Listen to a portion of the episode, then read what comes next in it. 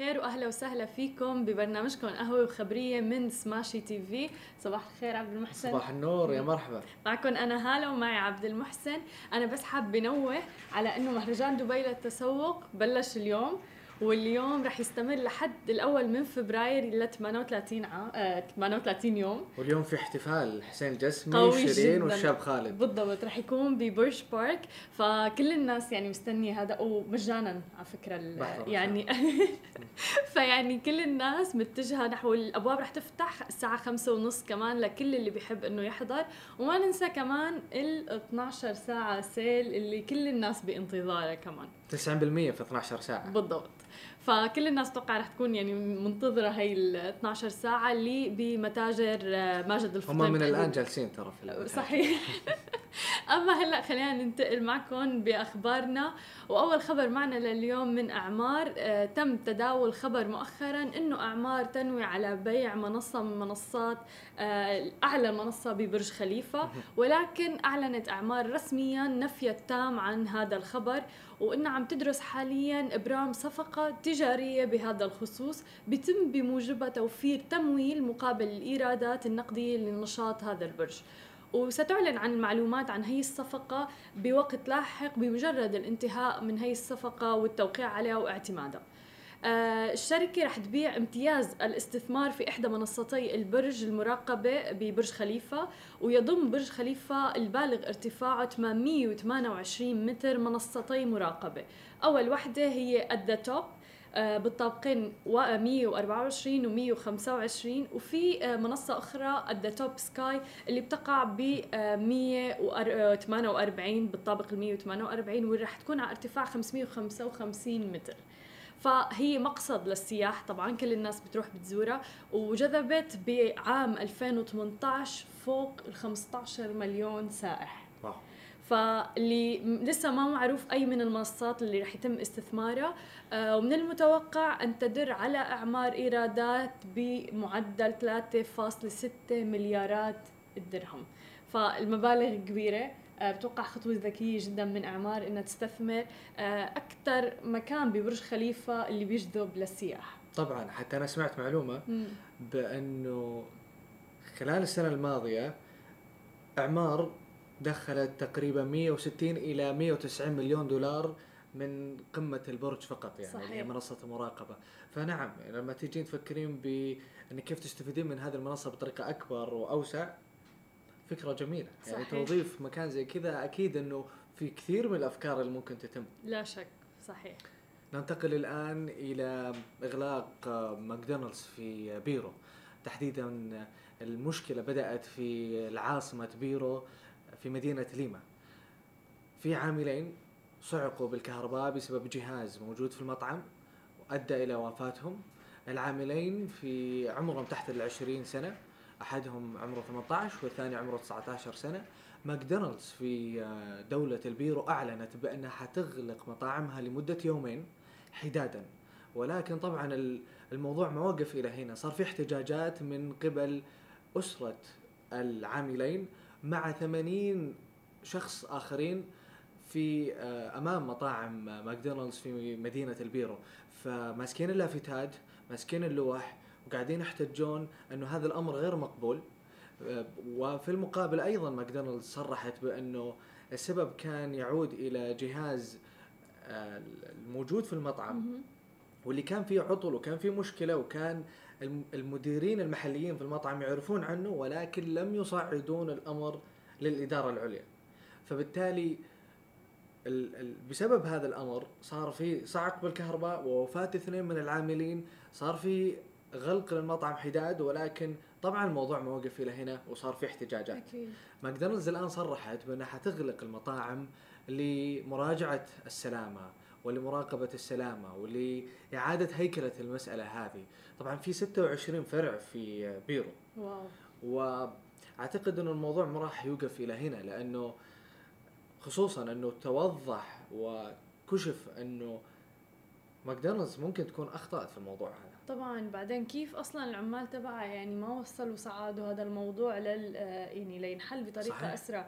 يعني هون هلأ أكيد الناس ما عارفين إنه آه، رح تتفاقم الأحداث وتودي بحياة افراد صح. ولكن يعني ما في الواحد يستهون بأي غلط. مشان هيك الواحد حتى التفاصيل الصغيرة اللي بالعمل ما يوقف عندها يعني ودائما يشتغل عليها وياخذ اكشن مباشرة.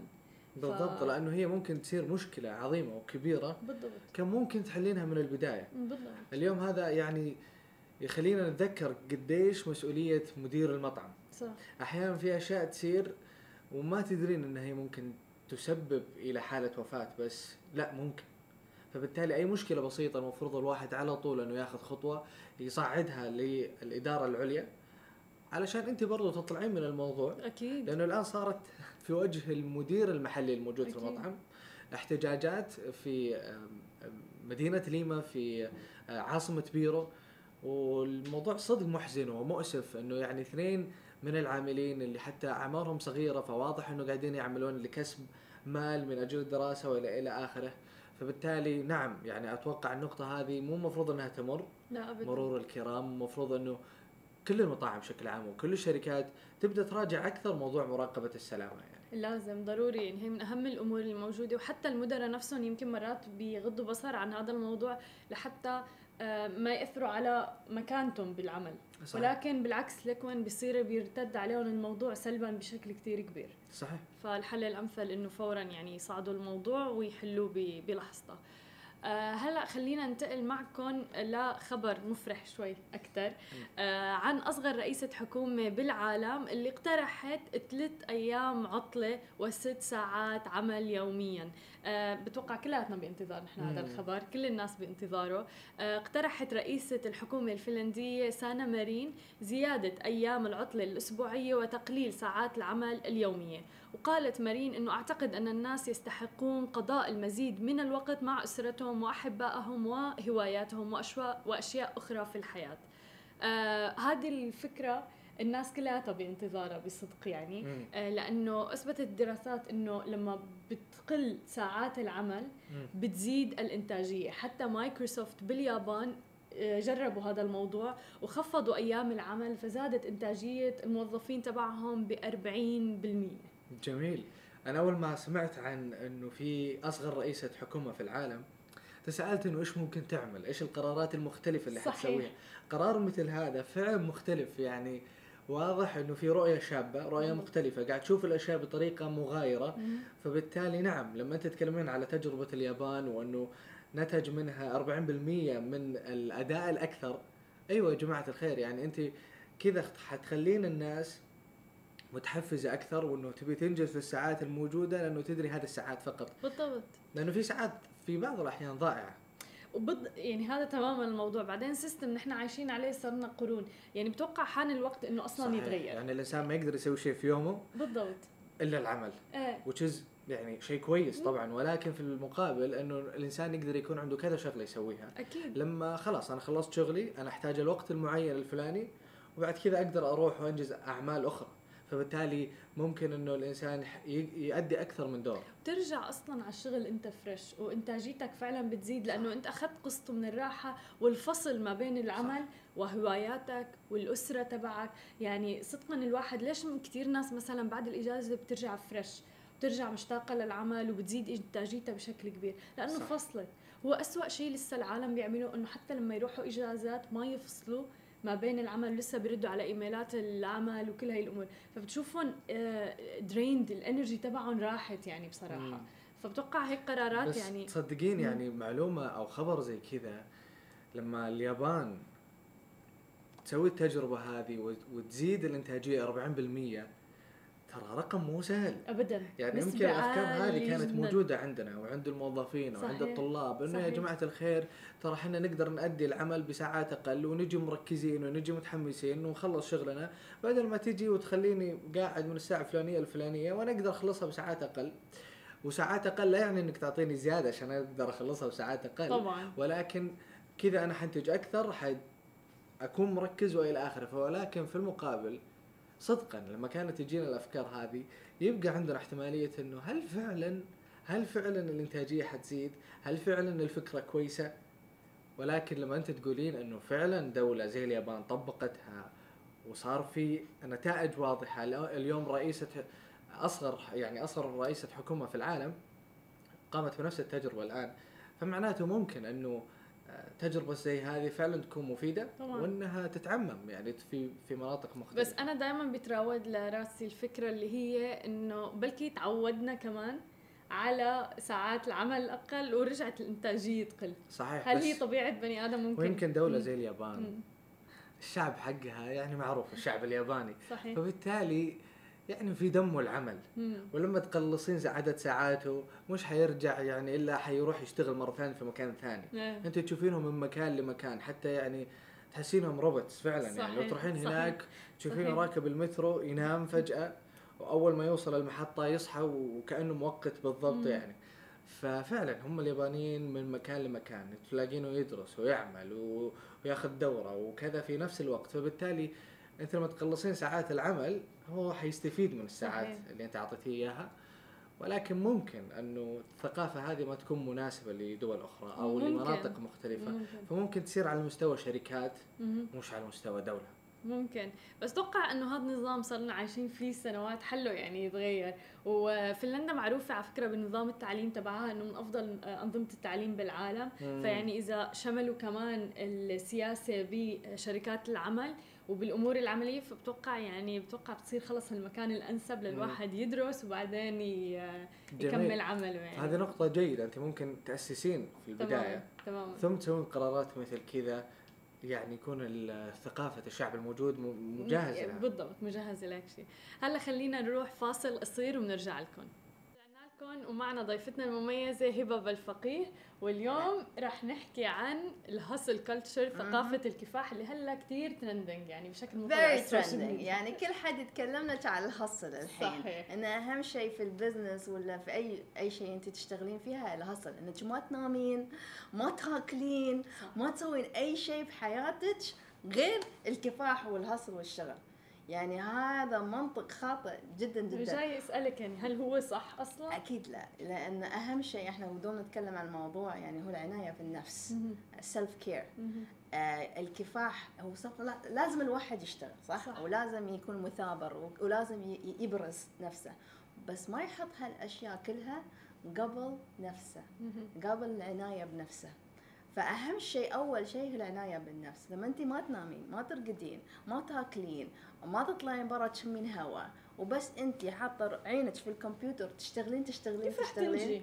exactly بس المشكلة الحين ال media ال social media قاعدة تخلي إن الكفاح وال hustle إنه هو أحسن شيء موجود. وفي وايد من رواد الأعمال يتكلمون عنها بطريقة إن proud يعني أنت تكون فخور بهالشيء.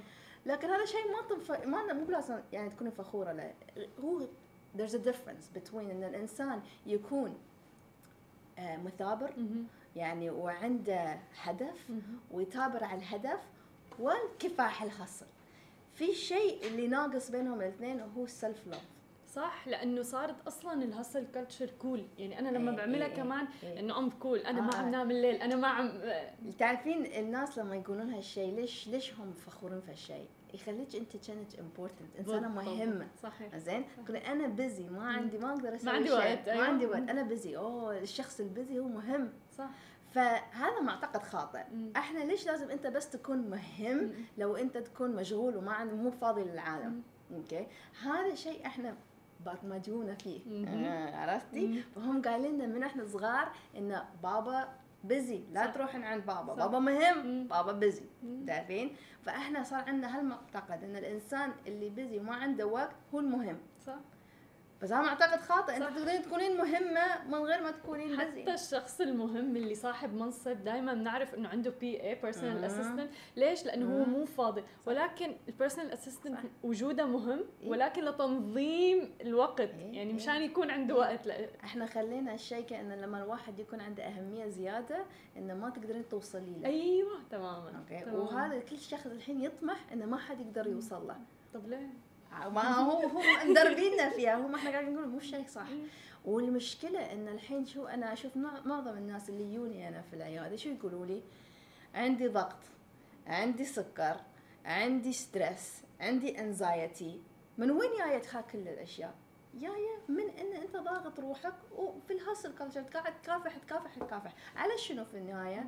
بتحصل شوية فلوس ولا شركة ولا شيء ومعظم الناس ما ينجحون. لأن معظم الناس يكافحون لفترة بعدين يمرضون. صح. وبس يجيلهم المرض يتذكرون إن أهم شيء هو العناية بالنفس. أهم شيء إحنا لازم نسويه نعتني بنفسنا كرائد أعمال كانسان عادي كموظفة أي حد لازم نعتني بنفسنا. ال mental health وال physical health أهم اثنين. okay؟ ال physical health لازم تاكلين. متواضع يعني أنا ما أنا ما أؤمن إن كل واحد نفس الثاني يعني كل واحد جسمه غير. فلكن أنت تعرفين جسمك. غذي جسمك اشربي مي hydration أهم شيء. إحنا ال body مالنا 80% مي صحيح. وإحنا لو ما نشرب المي المخ ما يتكون وما it doesn't process كل شيء زي ما هو لازم. فأهم شيء المي يقول لك لا أنا ما أكلت شيء طول اليوم ولا شربت شيء. ما عندي وقت آكل. أيوه هاي هاي تسمعيها في الدوامات. كل حد يقول لك أنا ما كان أنا كنت so busy ما أكلت. لا مبروك يعني. برافو. يعني برافو صح؟ هذا شيء غلط. وثاني شيء إن ال mental health يعني إحنا نقول ال meditation مهمة. مهم. آه ال journaling الكتابه صحيح. أي شيء انه تقدرين تعبرين عن ال stress لأن شو إحنا نسوي؟ الضغط يكون مثل Bermuda triangle صحيح. حولك. وتقعد ال stress على الجسم. وبعدين نخش في الطاقة عندنا ويقعد في الجسم. ما يطلع. لو ما طلعتيه في الرياضة لازم تطلعينه بطريقة ثانية. okay؟ ولا يتحول بعدين إلى stress و anxiety صحيح. وردات فعل وانفعالات و- exactly. مم. وهذا هو ال mental health أهم شيء. ال self care. حب حب الذات. صحيح. أهم شيء. صحيح. والاعتناء بالذات بش يعني واعتناء بنفسك. انت لو ما تحبين نفسك وما تقدرين تعتنين بنفسك كيف الناس بيهتمون فيك؟ بالضبط. يعني الواحد لو يحط حدوده في الدوام يقول لهم لا أنا لازم آخذ break أنا ال meetings لازم أسويها في الصبح. انت تسوين لروحك نظام. حلو. إن هالنظام اللي أنا أنا this what works for me.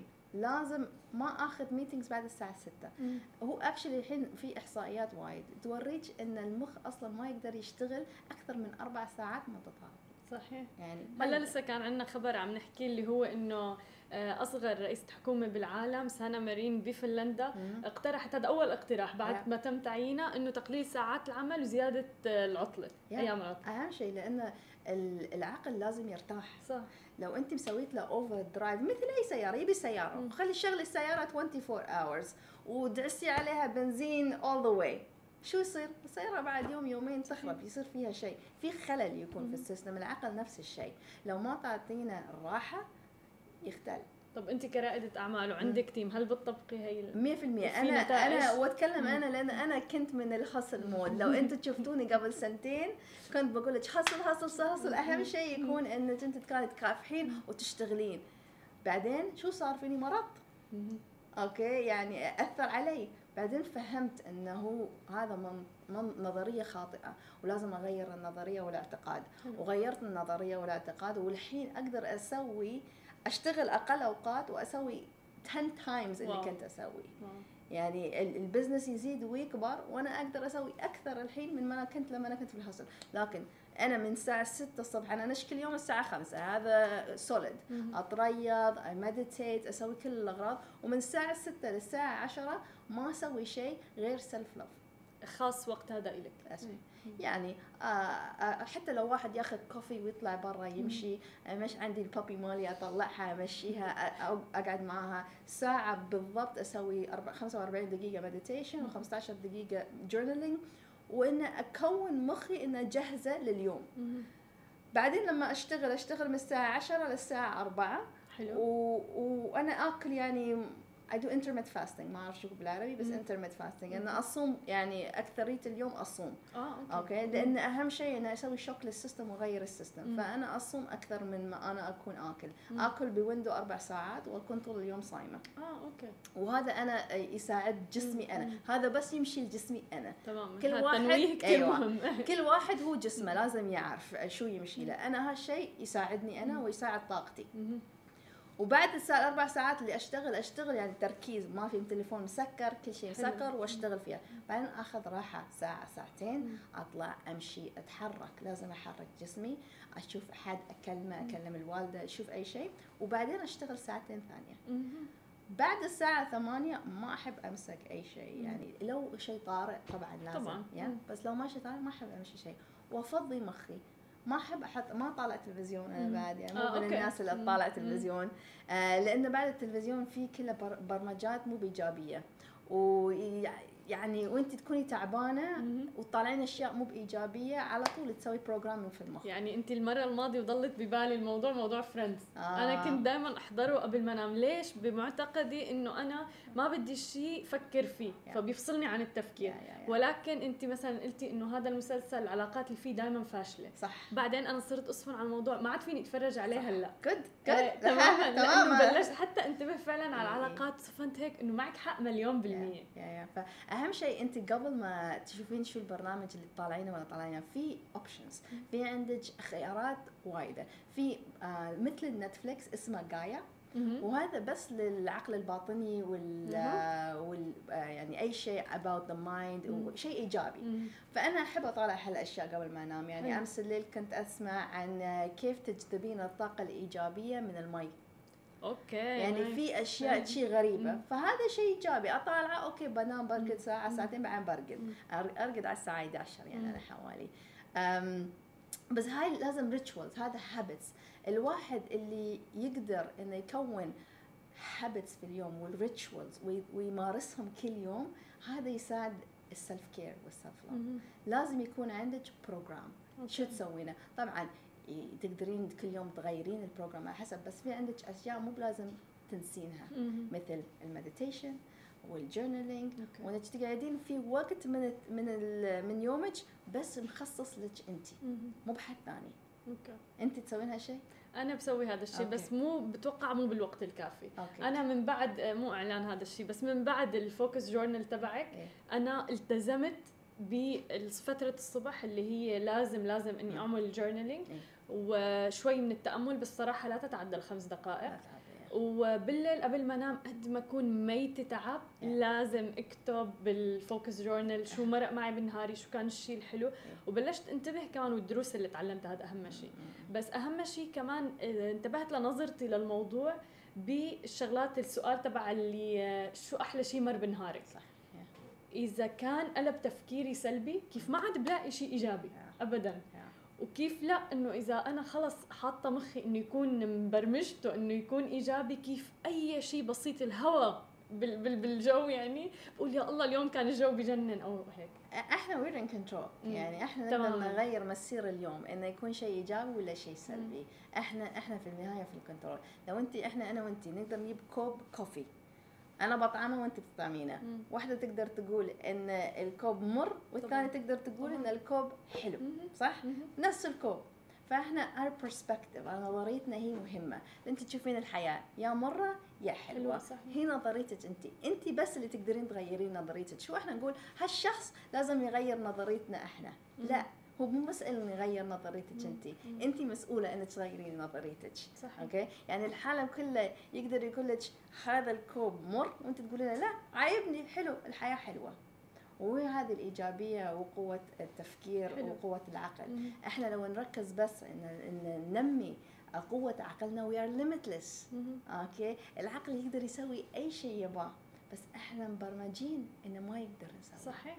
انت مرات تسمعين ناس كل كلمتين يقول لك I don't know ما أعرف. ما أعرف. okay؟ اي كانت. ما أقدر. مم. هاي الشيء كلمتين من هم صغار إنه يسمع أمهم يقول ما تقدر. فيقول لك أنا ما أقدر. وهذا الشيء يتبرمج لما أنت تكوني رائده أعمال. بالضبط. أقول تسوي هيك تقول ما أقدر. ما بعرف. صحيح. وحتى يعني. الهاسل كلتشر إذا بدنا نرجع لموضوع الكفاح في كتير ناس عم تربطه بالهدف بانه يحصلوا على المصاري. بيقولوا إنه انت لأ هلأ you should hustle وتكافحي هلأ وما تنامي لأنه بعدين رح يجي المصاري. الله يسامح. Gary Vee أنا بس بس هو هذا اللي أقوله ان الله يسامح Gary Vee لأنه هو يعني one of the best في العالم. أنا احب احب وأحب his message بس ال message ينفع له هو بس. بس بس لأنه اشتهر هو. صح. okay؟ وصار مشهور وهو كان طول حياته يتكلم عن الخصل والكفاح. الشباب الحين يبون يكونون مثل Gary Vee صح. عشان الشهرة والله مو بعشان شيء عشان الشهرة. طبعاً. okay؟ لأنه يقول لك okay هال mentality ال hustle hustle hustle بس والله لو طالعين Gary Vee اليوم Gary Vee يتكلم عن ال alignment يتكلم عن ال- الانسجام. بأخر ويتكلم مقابلة له تاكيدا على كلامك قال إنه قال له لو بتغير شيء اللي كان عم بيعمل معه المقابلة لو بتغير شيء بسنواتك السابقة شو؟ قال له إني كنت أشتغل 40 ساعة بال you go. يعني طول الوقت عم بشتغل. هو قال يعني هو, يعني هو هالشيء يعني هو مو يعني هو إنسان نجح في حياته بالكفاح. بيرفكت. معظم ال- المشاهير اليوم سووا هالشيء. بس في شيء صار فيهم. في خلل ما كان, كان في في توازن. صح. ما في توازن. مم. وتشوفين وايد ناس الحين مو قاعدين يتكلمون على اللي ناجحين ومسوين انسجام في حياتهم. مبسوطين. ما يتكلمون عنهم. ليش؟ الألم يحفزك أكثر من السعادة. صحيح. الألم أنت تخافين إنك أنت تدشين الألم. فالألم يحفزك to motivate you. أكثر من السعادة. صحيح. الناس تقول لك يا أبا سعيد لو عندك عندك هني ديناصور وهني عندك قطوة بترقطين من بتركضين من الديناصور أكيد. ولا بتروحين تمسكين القطوة؟ لأن pain يخوفك أكثر من الحب. فهو هالشيء.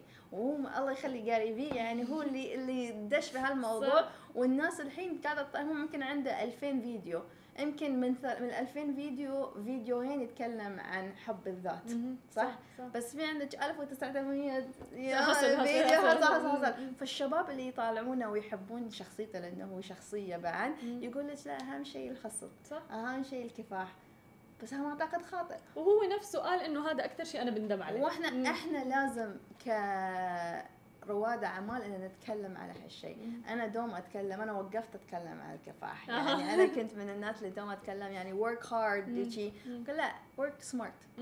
okay take care of yourself أهم شيء هال- هالمعلومة.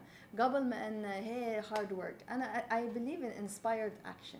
Okay لازم ناخذ اكشن بأي شيء نباه يعني لو أنت الحين تبين مليون ما بتجيلك المليون من السما لازم تاخذين اكشن تاخذين steps مو بلازم إنك أنت تكافحين وما تنامين وما تاكلين عشان تجيك هاي الفلوس مم. في طرق إنك أنت توصلين للهدف بالعناية بال- بالشخص بالنفس.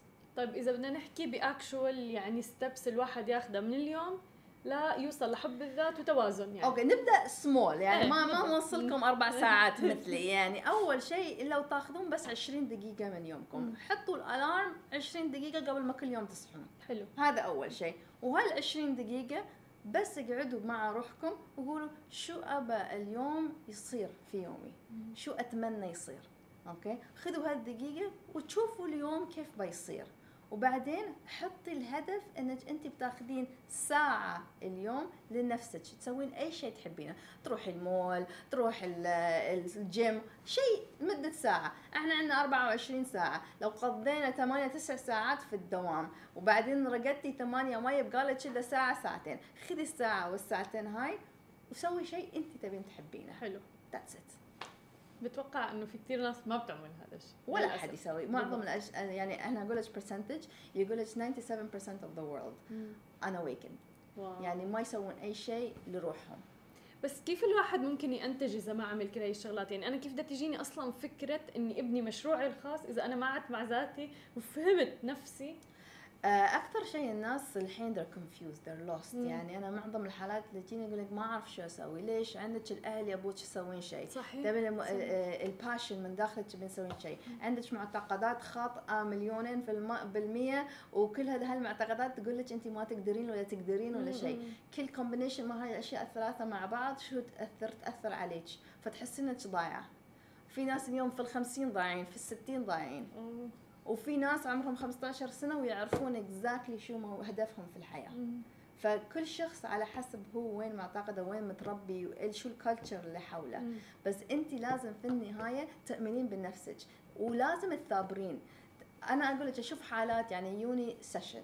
okay ونسوي معاهم جلسة ويفهمون ولا جاي بالجلسه هي أنا لازم اثابر 5% الثابر طب شو السبب؟ خوف. خوف إنك تتغيري بنرجع الخوف يا مم. لو تغيرتي مم. شو بيصير اللي حولك بيشوفونك تغيرتي. والناس أسهل تكوني مع الهيرد يعني. مع الجميع. ما تكوني غير الجميع صحيح أنا أحب أكون غير الجميع أهم شيء إني أكون غير الجميع يعني يعني. أنا أهم شيء لو حد يقول لي انت مثل هالشخص أكره هالشيء يعني؟ أقول ليش نبغى كلنا نكون زي بعض؟ صحيح. انت انت مهمة بطريقتك وانت worthy بطريقتك. كل حد غير.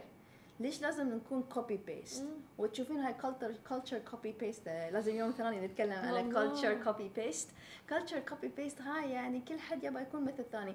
ها فتح مطعم أنا بصير أفتح مطعم. ها فتح cupcake shop أنا بصير أفتح cup شارع الجميرة كله من مثل بعضه. كوبي هذا هذا الكوبي بيست كلتشر هذا إن أنت تشوفين حدا مسوي شيء تبين تقلدينه تسوين مثله. لانك ما عندك individuality مم. ما تعرفين أنت منو أنت أصلاً. أيوه ما. تعرفين ذاتك ما تعرفين منو أنت. آه، وهاي المشكلة الواحد اللي ما يعرف روحه وما يعرف شو ال special about شو المهم فيه يصير copy paste يعني مجتمع كامل copy paste فما بالك يعني فعلا بنشوف هذا المواضيع حتى بالمشاريع برواد الأعمال إنه واحد فتح مشروع نجح الثاني يعني مثلا القهوة المتخصصة okay specialized coffee يعني طلعوا فيها تعبت فعلا الشوارع كلها فيها. برجر كله تعبى فيها. طب. فعلا وين؟ لأن ال innovation نقص ال innovation كل حد يسوي copy paste لأنه safe. يعرف نشتغل بس لما تجين مع innovation بنرجع للخوف. yes نرجع yes for sure. الخوف هو اللي وقفت من أي شيء. يعني أنا لو أتكلم شوي على ال smash room فكرة كانت جديدة. كل حد قالنا إن الفكرة خاطئة والفكرة حتفشل لأن ما حد كان مسويها. وهلا كله بيجي وبيقول لك إنه أنا كان بدي أعملها. قلت لهم زين okay كنت تبغى تسويها سويتها. صح. ليش ما أخذت الخطوة؟ لو أخذت الخطوة كنت تكون ناجح اليوم. أكيد. يعني أتمنى لك النجاح بس. خذ الخطوة. صحيح. تعرفين وهو هذا اللي يوقفنا من كل شيء. وبعدين أقول لك شيء في معتقد من إحنا صغار أهلك لما كنت بتسوين شيء غير عن الناس الطبيعي يقول لك شو الناس بيقولون عنك؟ عنك يا الله. صح؟ فهذا مع- معتقدات that's why العالم يحبون يكونوا copy paste. بدل ما يكونوا هم روحنا شو الناس بيقولون عنك؟ طب ما فهمت على أي أساس؟ لكن نحن كل واحد عنده بصمته الخاصة و unique بتفكيره وبنيجي بعدين بالأخير بدنا أولادنا يكونوا copy paste حتى عن يعني حتى بيقارنوا الأولاد بين بعضهم. أكيد طيب. أكيد. بالعكس يعني انت المفروض تكوني فخورة إنه خلاص عندك آه، ولدين حالة لما انت تجيبين أطفال تعرفين شو تسوين الحين إيه، خلاص. ما, ما, ما, ما تعيدين نفس الكرة لا لا ده أكيد أكيد ديفنتلي تمام. حلو كتير. يعني معناتها هلأ كتير مهم إنه الواحد اتليست يقضي ساعة من الوقت. لنفسه لذاته. لحتى يكون في حب ذات وبعدين بتزيد الإنتاجية ونتخلص من طافة بتكلم الكفاح. شيء سريع إيه. أنت لك طلعتي فيديوهات هالأيام. إيه صح أوكي. كم خذت وقت؟ اوه أنت اللي بتعرفي قد إيه أخذت. كم خذت وقت؟ أخذت أشهر مم. أشهر. يعني ليش؟ الموضوع لأنه خوف؟ وأنا مشان هيك حطيت أول فيديو. لسبب إنه أنا كان بدي الناس تعرف إنه أنا هيك بلشت. وأنا هذا الموضوع بالنوتس تبعي صار له أشهر ولكن الخوف من الناس إنه تحكم من الناس و- خط- خطوة يعني ما أخذت مني شيء بصراحة Yeah. يعني بس. تطلعي إنه أنا يعني ما بقول إني ضيعت ورد أشهر. الفعل كيف كان رد الفعل؟ كله إيجابي بالعكس كله كله إحنا. نخاف من ردة الفعل السلبية بس مم. معظم الناس ما بيعطوك ردة الفعل السلبية لأنه هم بعد يطمحون إنهم يسوون مثلك إنه يطلعون من ال box. يعني أنت عكس يعني أنت الناس تتخيل إن الناس بتذمه ولا بتقول له يعني شيء سلبي. بالعكس الناس دوم بتقول لك مشكورين يعني أعطيني motivation بالضبط. كم شخص قال لك هالشيء؟ أوه يعني. يعني حتى الأشخاص اللي ما وقفوا جنبي مثلا بهذا الموضوع بالعكس بهي المواقف بتعرفي أصلا مين اللي بيوقف جنبك مين لا. يعني صداقات قائمة على سنوات عديدة بهالمواقف بصراحة بتعرفيها. في ال- فكتير إيجابي الموضوع يعني. أنا دوم أقول شوف من يصفق لك وأنت ناجح. بالضبط. تماما. لما أنت تنجح شوف من يصفق. تماما. اللي ما قاعد يصفق شلة. تماما. Yeah. يعني بالعكس ومشان هيك فعلا يعني أول خطوة كانت وما أخذت والواحد عن جد مخه قد إيه بحط حواجز. ما عندي كاميرا ما عندي مدري شو. طب على فكرة بالموبايل أوكي في أحد الفيديوهات اللي صورناها بالموبايل صورناها. ما في حتى بك... والكاميرا by the way أنا مستعيرتها من شخص فيعني there's always a way. في طريقة. Youth Hub مال الشيخ محمد بن راشد موجود كل هالأشياء مجاناً. الكاميرات مجانا. مجاناً. exactly. كل شيء موجود. وتقنيات عالية جدا. يعني كل شيء موجود. بس مم. لازم شو؟ تشيلين الخوف وتحطينه صحيح. على جنب وتمارسين. صحيح؟ خلاص. صحيح. يلا. لازم نبلش بالخطوة الأولى. شكرا كثير هبة. عفوا كالعادة. يعني جرعة من الإيجابية بيوم الخميس كلياتنا بنحتاجها بصراحة. تمام بنشوفك الأسبوع الجاي. نحن مو موجودين. أيوه أنا إيه، وانت مو إحنا ببالي الأسبوع الجاي. نحن ببالي الأسبوع الجاي. ولكن أكيد بنرجع بأفكار وشخصيات فريش وبرمجات جديدة كلها إيجابية إن شاء الله. تمام. خلينا نروح بريك وبنرجع لكم بأخبارنا. رجعنا لكم بأخبارنا. وتحديدا في شائعة تداولوها الكثير الفترة الماضية عن تيك توك. صحيح. طبعا هذا التطبيق المعروف والشهير اللي الناس تحمل من خلاله المقاطع والفيديوهات القصيرة وتصير منتشرة ومتداولة. فتطبيق التيك توك في الفترة الماضية كثير من الشائعات صارت موجودة أنه حينباع. طبعا الشركة المالكة الحالية هي شركة آه، بايت دانس صحيح. ولكن صار في شائعات أنه حتنباع. ولكن شركة بايت دانس نفت هذه الشائعات وقالت إنه ما عندنا نية مطلقا. إنه إحنا نبيع هذا التطبيق. طبعا بايت دانس استحوذت على هذا التطبيق في عام 2017 بمليار دولار. صحيح القيمة المقدرة الآن لو باعت بايت دانس تمام هذا التطبيق ب 10 مليون دولار. مهم. ارتفاع ضخم مهم. واليوم مئات الملايين من المشتركين في هذا التطبيق فنجاح باهر إيرادات قاعد تدخل في لهذا التطبيق أيضا بشكل باهر. ولكن السؤال ليش؟ ليش صارت في هذه الشائعات؟ وليش الناس كانت متوقعة أنه بايت دانس حتبيع؟ أنا كثير استغربت من الخبر لما سمعته أول شيء وقلت مستحيل بايت دانس إنها تبيع. تيك توك. أنا أقول لك هو في أمريكا مثلا طبعا سوق تيك توك في أمريكا كبير وواسع جدا لأنه إحنا نتكلم على ملايين الملايين آه، من المشتركين من أمريكا في تطبيق تيك توك. أمريكا صار فيه حظر قومي وأمن قومي وانه تطبيق تيك توك يعني يجب حظره ويعني إحنا نتكلم على إنه منعت استخدام تطبيق تيك توك في الهواتف الرسمية وفي المناطق الحساسة وآخرها البحرية الأمريكية مهم. ففي تهديد أمن قومي وهذا الأمر خلى تيك توك تقول لا إنه أنا ترى حنقل مقري ممكن أطلع من الصين وأروح دولة أخرى لأنه أنا ترى ما قاعد أهدد امنكم القومي. مم. حتى في أفكار بأنه البيانات للمستخدمين الأمريكيين حتخزن في أمريكا أو في سنغافورة. أها. فتيك توك قاعد تحاول الآن تصلح الموضوع. واو شوف القوة الاقتصادية كيف عم بيلعبوها. الدول يعني على تطبيق الناس بتنظر له إنه هذا التطبيق فقط لفئة الأطفال مثلا بيطلعوا بيغنوا عليه بيضحكوا أو بالضبط. انه انت قاعد تتكلمين على مئات الملايين من المشتركين في هذا التطبيق صحيح. اللي صار مؤثر والصين مهتمة أو الشركة الصينية اللي هي بايت دانس مهتمة بجمهورها طبعا, اللي طبعاً. في أمريكا فلما يكون الموضوع في تهديد الأمن القومي لا خط أحمر ولكن في المقابل الشركة قاعد تقول لا أنا ما قاعد أتجسس وما لي علاقة بالحكومة الصينية فايضا خطوة جميلة من. تيك توك إن هي قاعدة تتفاعل مع الموضوع طبعاً. أيضا الشائعات الناس تقول إنه الشائعات هذه حتساعد في تأكيد إنه لا لو هي تابعة الحكومة الصينية ما راح تصير في شائعات إنها حتنباع. فبالتالي الموضوع يعني متداول الفترة الماضية. صحيح. آه شركة بايت دانس أصلا عم تستثمر حاليا كثير بتيك توك ومسخرت له وقت وجهد وأفراد وحتى صار في لهم مقر هون آه، بالوطن العربي وعم بيجيبوا موظفين عديدين عرب تحديدا آه لا يشتغلوا ببايت دانس وبتيك توك تحديدا. صحيح. وحتى عم بيعتمدوا كتير على ال influencers العرب بهذا الموضوع فاكتسحوا الساحة بصراحة. كل الناس عم تقول إنه تيك توك بلشوا بلشوا نزلوا على تيك توك لأنه تيك توك بده يصير أقوى من كل المنصات اللي موجودة على مواقع التواصل الاجتماعي حاليا. فما بتوقع ابدا إنه بايت دانس ممكن يعني آه تفرط بهيك تطبيق في ظل انتشار التطبيقات هذه اللي على الإنترنت يعني برأيك إنه إشمعنى تيك توك قاعد يحصل على هذا العدد الكبير من الاشتراكات رغم وجود كثير من التطبيقات اليوم؟ لأنه تيك توك إيجابي. مم. تيك توك لما بتفتح وبتصير بتتفرج عليه المحتوى اللي فيه محتوى إيجابي ممتع. الناس وفي نوع من الإبداع. كمان مم. فالناس يعني بتكون حاطة مثلا آه، صوت معين وعم بتقلده أو عم بتغني أو عم تعمل شيء أداء حتى لو كان الأداء تمثيلي أو كان مم. الأداء فيه غناء فمختلف تماما عن كمية السلبية اللي صارت موجودة بمواقع التواصل الاجتماعي مم. الأخرى ونحن بنفتقر لهذا الموضوع فبتوقع مشان هيك الناس هلأ كثير. متجهة نحوه يعني بصراحة نقطة جميلة إيه ف ومؤخرا بصراحة أنا عملت حساب على تيك توك لأنه لفت نظري الانتشار الواسع بصراحة فيه.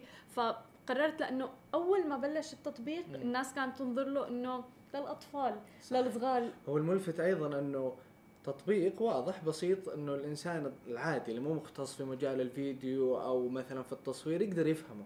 ولكن النتيجة اللي يعطيك إياها في استخدام المؤثرات الموجودة فيه صحيح لا ممكن تطلع فيديو حلو عن جد وينتشر برضه بالضبط والانتشارات اللي عم تكون عليه كتير واسعة صح. يعني ممكن واحد نزل مثل ما قلت فيديو بس يجي عليه يعني يحصد عدد من اللايكات الكتير صح. عديدة ال views الكتير عديدة صح. وال comments فالناس كتير عم بتحب هذا صح هذه التطبيق. نقطة أيضا مهمة بأنه في بعض التطبيقات صعب إنه أنت كواحد كواحدة to a nobody إنك أنت الناس تتابعك كتير. بس تيك توك لا انت ممكن تسوين فيديو كويس مم، أو أحيانا مو كويس برضو الناس تشوفه. تماما.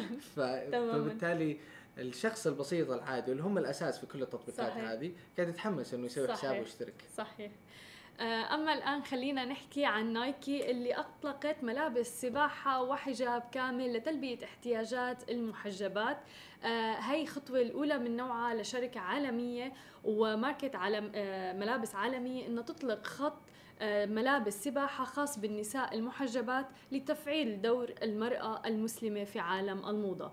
تم صنع هي الأزياء من خامات خفيفة تجف بسرعة وبتسمح للبشرة بالتنفس وهي كمان قادرة على حماية البشرة من الشمس تحديدا كمستحضر ممكن استخدامه مثل الواقي الشمسي اللي بيوصل ل 40 SPF ورح تكون بالأسواق آه، بدءا من شهر فبراير 2020 وهذا بيلبي طلب العديد من الناس اللي بيستهووا مم. تحديدا الفتيات المحجبات اللي بيستهووا موضوع السباحة وحتى في كتير ناس بيستخدموها بالبطولات السباحة.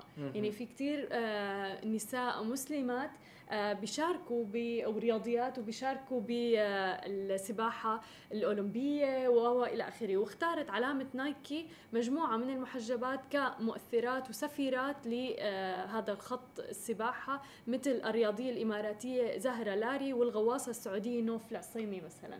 فأسماء حلو أسماء عربية آه، إنها تتخذ صح. نايك علامة يعني عالمية. منهم كسفيرات لهذا الخط من أزياء السباحة وحتى في السباحة العالمية السابقة المصرية رانيا علواني أقرت سابقا وقالت إنه كثير صعب في تحدي. إنه المرأة المسلمة المتحجبة إنها تخوض بمنافسة بالسباحة وهي مرتدية آه، الألبسة مانا يعني اللي هي ما زي السباحة أو ما هي شكلها حلو حتى. بالضبط. فهلا علامة يعني بغير زي السباحة الرسمي. ولكن هلا علامة مثل نايكي. إنه تطلق خط سباحة كامل بعدين غير هيك بيحمي البشره الواقي من الحماية من من الشمس. آه، بنسبة كأنك حاطط واقي شمسي 40 SPF الملابس بتجف بسرعة اللي هي ملابس سباحة رسمية وحتى الزي حلو يعني. ورح يكون خط سباحة يعني هي مو منزلة نوع واحد فقط. آه، فبتوقع بادرة جدا حلوة من نايكي بصراحة آه، عن إطلاق هذا الخط الملابس فعلا صحيح. إحنا نتكلم برضو على فكرة إنه زي ما قلتي إنه شركة كبيرة زي نايك قاعد تلتفت لهذه الفئة الكبيرة مم. والواسعة والمهمة. طبعا. وفي الأخير إنه يعني المسلمات المحجبات أكيد إنهم يبغون يسوون رياضة. فبالتالي ليش ما إنه يكون لهم خط خاص؟ زي ما في خط خاص لكثير من المنتجات صحيح الأخرى. صحيح. فلفتة جميلة. بالضبط. وحلو إنه خلاص في منتجات كويسة ال- ال- ال- الكواليتي حقها ممتاز. واسهل الموضوع يصير حتى في البحث على أشياء زي كذا لأنه أحيانا المحجبات يعانون في البحث جدا على بصراحة. المنتجات هذه. لأنه مو متوفرة مم. مو موجودة والسوق يعني أغلبه جاي من برا فبالتالي ما عندهم هذا التفكير إنه والله في حاجة صح فلما نايك تفكر بهذه الخطوة نعم خطوه يعني ذكيه بالضبط يعني براند عالمية انها تعمل هذا الشيء آه،. فخلص أنا بتوقع الناس لا شعوريا هلأ أي صح لأنهم يعانون ترى بالضبط. يجون يدورون هذا على هذا ويركبون شيء على شيء صحيح بالأخير مثلا يطلع شكله حتى حلو بينما هلا إني اخذه من علامة صح. تجارية عالمية مثل نايكي فبالعكس أنا بتوقع الناس هلا لا شعوريا أي حدا بحب السباحة آه،. امرأة مسلمة رح تتجه مباشرة لنايكي يعني بهذا الموضوع تحديدا اتخاذ كمان سفيرات عربيات بهذا الموضوع آه، إلهم صحيح الآن ننتقل إلى أوبر مؤسس آه، أوبر سوف يغادر مجلس الإدارة في 31 ديسمبر. طبعا هو غادر يعني الإدارة التنفيذية كان المدير التنفيذي بنفسه من 2010 لين 2017 وغادر في هذاك الوقت ولكن الآن حيغادر حتى مجلس الإدارة. فهذه خطوة فعلا ممكن تكون ملفتة أو غريبة أنه المؤسس اللي هو ترافيس كالانيك أنه هو حيغادر مجلس الإدارة ولكن أيضا كان في هذه التوقعات أنه ممكن يصير شيء زي كذا لأنه هو باع حصته السوقية باع أسهمه مهم. بأكثر من مليارين دولار في وقت سابق. فبالتالي الناس صارت متوقعة أنه أنت لما تبيع حصتك صحيح. شو مستنيين بعدها؟ بالضبط إنه خلاص الخطوة اللي بعدها إنك أنت تغادر مجلس الإدارة برضو. مهم. ولكن تحديدا في هذا الوقت أوبر قاعد تدخل في أزمة وفي وضع صعب شوية. صحيح. وفي فترة إدارته التنفيذية لما كان هو المدير التنفيذي من 2010 لين 2017 ما كان في هذاك التوتر. كانت الشركة قاعد تصعد بشكل عجيب. الآن في هذه الفترة تحديدا طبعا كان في مطالبات في 2017 إنه الإدارة تتغير. وهو قبل بهذه المطالبات وغير الإدارة. ولكن الآن تحديدا في بعض التوتر لأنه زي ما شفنا مثلا في لندن منعت آه، وجود أوبر هناك. طبعا. في كولومبيا مثلا برضو منعوا وجود أوبر هناك لأنه يعني آه، يقال بأنه خالفوا سياسة الاحتكار والمنافسة. شريفة صح. واللي قدم هذه الشكوى هي شركة أجرة في كولومبيا مثلا. مم. فبالتالي الآن في توتر معين قاعد يصير لأوبر. وممكن ممكن انه تكون الخطوة الآن إن هي تصير في هذا الوقت بسبب هذه الأحداث. صحيح. ولكن زي ما قلنا هو قدو باع آه، حصته السوقية بأكثر من مليارين. والآن سوف يغادر أيضا مجلس الإدارة في 31 ديسمبر يعني ما بقى شيء فعليا يعني آه، يمكن كان عنده رؤية أصلا من هذيك الفترة لما باع حصته على م- طبعاً. ما نو شايف إنه في في توتر تحديدا بأوروبا مم. بأوروبا كثير عم بيهاجموا أوبر كثير في آه، فعلا هجمات عم نشوفها بالأخبار ضد أوبر صحيح. آه، يعني بعدين كلنا برضو شفنا التقرير اللي صار على التحرش تماماً، الجنسي اللي تماماً. في أمريكا تماما فحتى ممكن يكون تم المطالبة إنه أنتم تكشفون على الأرقام حقتكم. في هذا الموضوع تحديدا صحيح فنشوف إنه مثل ما أنت قلت يعني كمان كولومبيا لندن آه، ما آه، قرروا إنه ما يجددوا الرخصة تبعهم بلندن فكل هاي الأمور آه، يعني. مثيرة للشكوك وبتوقع إنه يعني اتخذ هذا القرار بناء على كل حالة التوتر اللي صايبة أوبر حاليا طبعا هو طبعا هو الفكرة اللي تم التصريح فيها إنه هو يبغى يتفرغ لأعماله الخاصة. وللأعمال الخيرية ولكن في نقطة على موضوع التوتر اللي قاعدين نتكلم عنه الآن ولكن تبقى أوبر في الأخير شركة قوية طبعا ويعني مكتسحة السوق عالمياً. في كل مكان. إحنا نتكلم على يعني قبل فترة كنا نتكلم على الغواصه حقت أوبر طبعاً. وال وال والجوي والدليفري وال- الجوي وال- والأكل وال فهم دخلوا في البر وال- والبحر. والجو والأكل وكل حاجة كل شيء. فبالتالي يعني أوبر مكتسحة أكيد لا شك لكن في مرحلة توتر معينة مم. تعتبر الأصعب في خلال السنوات الماضية و- يمكن الانسحاب بهي المرحلة يكون هو القرار الصائب مم. فخلينا نشوف ونتابع أخبار أوبر أول بأول أكيد آه، أما هلأ خلينا ننتقل لسوق التأمين تحديدا بدولة الإمارات اللي عم بيشهد تراجع بنسبة 30% بسبب المنافسة السعرية بين شركات التأمين وسعيها إلى زيادة حجم الأقساط لافتين إلى تخفيضات في مبالغ التحمل ومزايا لاستقطاب متعاملين جديدين في المجال. ونسبة التراجع خلال العام الماضي كانت بين 15 و 20% وكتير في شركات من شركات التأمين عم تستغل آلية السجلات النظيفة يعني الأشخاص والأفراد اللي ما عملوا حوادث. كانوا عم يستغلوا كتير هاي الموضوع لحتى يحرقوا سعر البوليصة التأمين نفسها.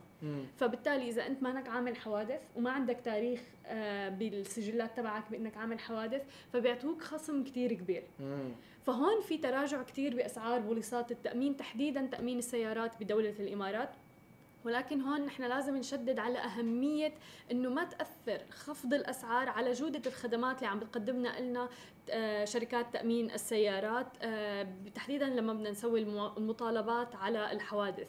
لأنه هون الموضوع بيتعلق ب آه، سلامة الأفراد بسيارة الشخص وممتلكاته. فبالتالي موضوع التأمين ما موضوع يعني هين.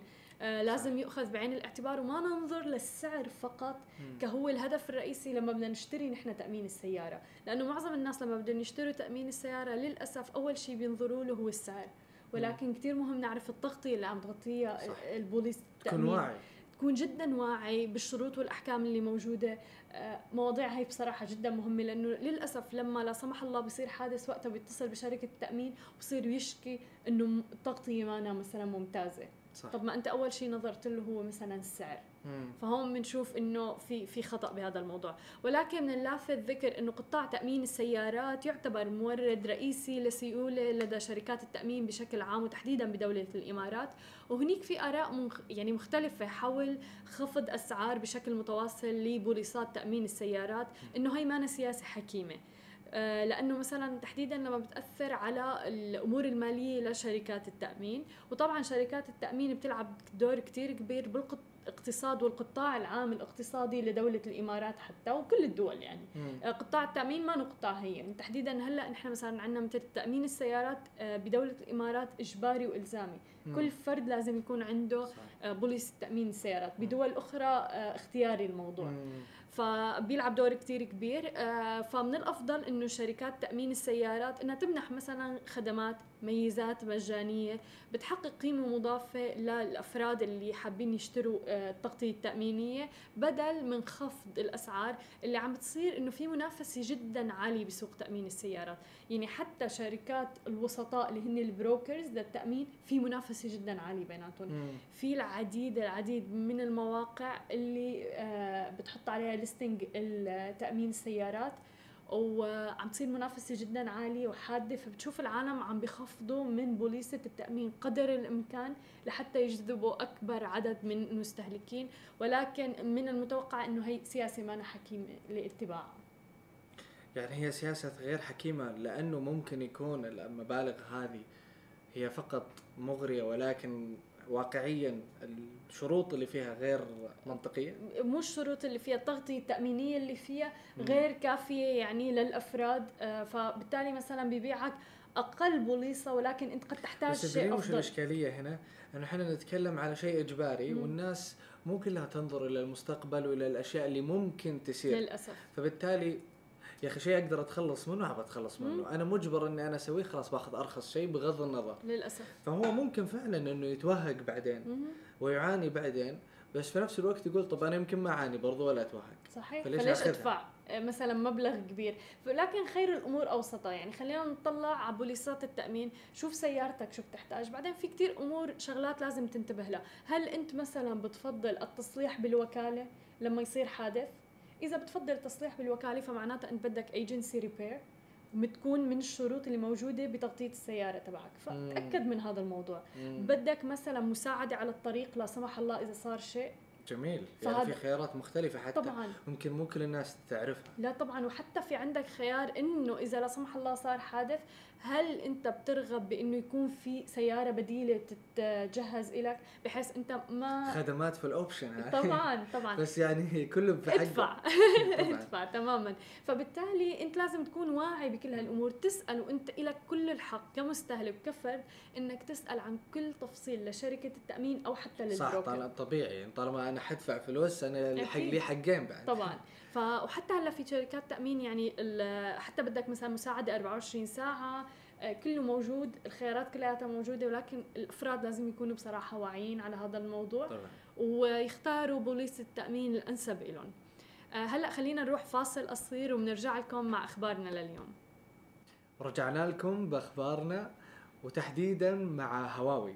هواوي مدير الشركة في الهند قال بأنه قاعدين يفكرون أو بدأوا بتطبيق نظام جديد اسمه HMS ال HMS هذا نظام تشغيل نظام بديل عن الأندرويد اللي الآن هم قاعدين يستخدمونه.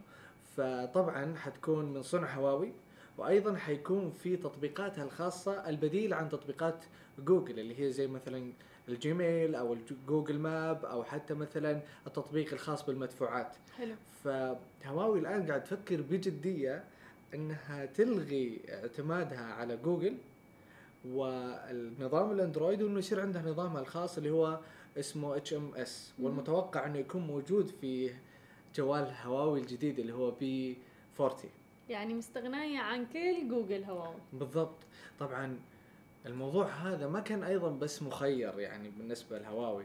اليوم الحكومة الأمريكية حدت طبعا. تعامل وقننت تعامل آه، جوجل أو أندرويد تحديدا مع هواوي. فبالتالي اضطرت اليوم هواوي إنها تعتمد على نفسها. وهذا يخليني أعود مرة ثانية لفيسبوك. لما قالت بأنه أنا قاعد أطور نظام صحيح. علشان برضو ما أعتمد على الأندرويد في أجهزتي. فبالتالي اليوم الشركات صارت تبي تعتمد على نفسها أكثر صحيح وأحيانا ما تكون مخيرة يعني مم. أنت لما تجين تقولي لي بأنه ترى ما راح نخليك تستخدم أندرويد أقفل الشركة لا بسوي نظامي الخاص وبصير معتمد على نفسي وبصير أقوى خصوصا أنه هواوي اليوم أثبتت نفسها وشركة ما هي بسهلة صحيح. وأيضا هي شركة صينية وبرضو يخلينا نعود الخبر اللي قلته طبعاً. في البداية اللي هو أنه تيك توك في مشكلة أيضا صارت مع الحكومة الأمريكية على موضوع الأمن القومي. فالمشاكل حقت الشركات الصينية ومع أمريكا قاعدة تتكرر وقاعد نسمعها أكثر. ولكن في المقابل في حلول قاعد تصير. يعني تيك توك زي ما قلنا أنه كانت تفكر بأنها تخرج من الصين أو أيضا تسوي خوادم خاصة للمستخدمين الأمريكيين في أمريكا أو حتى في سنغافورة. الآن هواوي قالت أنا بصير معتمدة على نفسي. ولكن في المقابل كلنا نعرف بانه ترامب والرئيس الصيني صار في اتفاقات أولية تجارية في انهم يسوون حل وإنه يصلحون الأوضاع وانهم يعني يدعمون بعض تجاريا لأن هم أكبر اقتصاديين في العالم طبعا أكبر. فبالتالي أيضا اللي قاعد يصير ما بين ترامب والرئيس الصيني أكيد إنه حينعكس على الموجود في الشركات العالمية هذه. أكيد ولكن السؤال هون بيكون اللي بيطرح نفسه هل هواوي قادرة على أعمال إنه نظام تشغيل خاص بها؟ يعني معروف أندرويد أثبت نفسه كثير. قوي حتى مثلا آي أو إس كثير قوي فبالتالي يعني هي عمالقة أنظمة التشغيل خلينا نقول. فهل شركة قادرة مثل هواوي إنها تثبت. نفسها بهذا المجال؟ سؤال منطقي. والسؤال المنطقي الأكثر هل هي يعني هل هو كانت فعلا مخيرة؟ يمكن اضطرت في الأخير بحكم بالضبط. التقنين اللي صار صحيح. بسبب في حرب تجارية. يعني بالضبط قائمة ما بين الصين وأمريكا على هذا الموضوع. عم نشوف انعكاساتها على الاقتصاد بشكل عام. آه، فيسبوك مثلا لما أنت هلأ إجيت وعم تحكي إنه حتى فيسبوك أقرت إنه بدها تعمل نظام تشغيل صح. خاص فيها هواوي هلأ مثلا بدها تعمل نظام تشغيل خاص صح فيها لأنه يمكن في البداية لما بدأت الشركات هذه خلاص أنا بفتح شركة جوال بعد أفكر بنظام تشغيل وأفكر. ما ادري إيه أنا خليني أفكر بإني أسوي جوال ينافس. وأريح نفسي من نظام تشغيل يمكن الناس ما تبغاه لأنه أنا كل ما افتح ثانية أصلا موضوع نظام التشغيل عن آه، بالضبط. تصنيع الأجهزة بالضبط الإلكترونية يعني الناس يلا متحمل إنه في تطبيقين في حوسة كذا إنه إيه. اندرويد وأبل أندرويد وأنا iOS وأنا إيه. بالضبط. وإنه يعني التطبيق لازم أنا كشركة لما أسوي تطبيق أسوي حساب هنا وأسوي حساب هنا وشيء خاص هنا وشيء خاص هنا فبالتالي مو سهل إنك تسوي نظام تشغيل يعني وال يعني قد ما كانت ال features اللي بالهاتف المتحرك ممتازة نظام التشغيل هو العمود الفقري تبعه يعني هو بالضبط. الأساس تبعه أنا بدون نظام بالضبط. التشغيل إذا بعلق إذا آه، يعني هي كلها ممكن ما تخليني أشتري الجهاز نفسه صحيح فاليوم آه، هواوي قاعد تقول بأنه أنا حسوي آه، نظام تشغيل خاص فيني طبعا هذا مدير شركة في الهند هو اللي صرح بهذا. الكلام واسمه النظام HMS ولكن في المقابل قاعد تقول بأنه حيكون بالضبط زي ما تعودتوا عليه في اندرويد يعني نفس الطريقة في موضوع الإيميلات أو حتى في مم. موضوع الخرائط. عم بيحاولوا يعني. إنه حيكون قريب يا. جدا. ما راح نحاول إنه نخليه بعيد ون... طبعا. نضيعكم في الموضوع. ولكن في الأخير إنه هواوي اليوم زي ما قلنا أثبتت نفسها. فبالتالي ما راح حيضرها في الأخير إنه هي ممكن. يعني في ناس تقول لك أنا ما أبغى تسوي لي نظام تشغيل خاص فيك. صحيح. ولكن في الأخير هي استقطبت شريحة معينة. اليوم صارت قوية. لو كان في البداية طلعت بنظامها تشغيل خاص فيها كان لا أكيد صعب. أتوقع كان كثير صعب حتى إنه يشتروا الجهاز الإلكتروني نفسه بصراحة تبعه بالضبط. فهي الآن تعتزم على إنها تتخلص من تطبيقات جوجل. وخلينا نشوف إيش حيصير. خلينا نقول و- التطبيقات الأمريكية. وبالضبط وبعدين بالضبط وبعدين جوال بي 40 حق هواوي جاي قريب. صحيح. فأكيد إنه حنغطيه وحنشوف إنه هل فعلا نظام تشغيل جديد حيكون موجود فيه وكيف حيكون شكله. صحيح. أما هلأ فخلينا ننتقل لطيران الإمارات. وامبارح كان الخبر إنه رئيس طيران الإمارات تيم كلارك يتقاعد بيونيو المقبل ولكن بنأكد على إنه كلارك رح يضل مستشار لشركة طيران الإمارات حتى بعد تقاعده. ومن الجدير بالذكر إنه تم انضمام سير آه، تيم كلارك لفريق المؤسس لشركة طيران الإمارات بعام 1985 كرئيس لقسم التخطيط في شركة الخطوط الجوية. وأصبح رئيس إلى بعام 2003 وهو كان عنصر فعال جدا وعامل أساسي بأنه طيران الإمارات صار الاسم الكبير والعالمي القائم عليه حاليا. وقبل انضمامه لطيران الإمارات بنى سمعته كمخطط موهوب لمسارات الرحلات أثناء عمله في طيران الخليج. واشتغل أيضا بمنصب المدير المسؤول في الخطوط الجوية السريلانكية لغاية عام 2008 ويحمل آه تيم كلارك آه شهادة بالاقتصاد. أنا تفاجأت بهذا الموضوع ولكن يستهوى الأمور اللي لها علاقة بالطيران. آه، درسها بجامعة لندن. فكان القرار شوي مفاجئ. آه، أنه قرر يتقاعد وبيونيو المقبل آه، رح يطلع من طيران الإمارات كرئيس ولكن رح يضله مستشار. جميل جميل انه أنت تستفيدين من الخبرات الموجودة. لأنه أنت كثير من الأشخاص اللي يتقاعدوا في وقت سابق. اليوم مثلا عندهم خبرة كبيرة ولكن لا يستفاد منها صحيح فبالتالي حلو الخطوة فكرة إنه هو يبقى كاستشاري مم. أو كخبير موجود يعطيهم خبراته بين فتره صحيح انه هو عم بيحاولوا قدر الإمكان إنه تكون هاي المرحلة الانتقالية تكون سلسة قدر الإمكان آه صح. لأنه طيران الإمارات اسم ضخم طبعاً، جدا اسم طبعاً. عالمي اسم كبير آه كل الناس يعني تشهد إنه طيران الإمارات طبعاً. تقريبا يعني إذا مو المرتبة الأولى دائما طبعا له هو.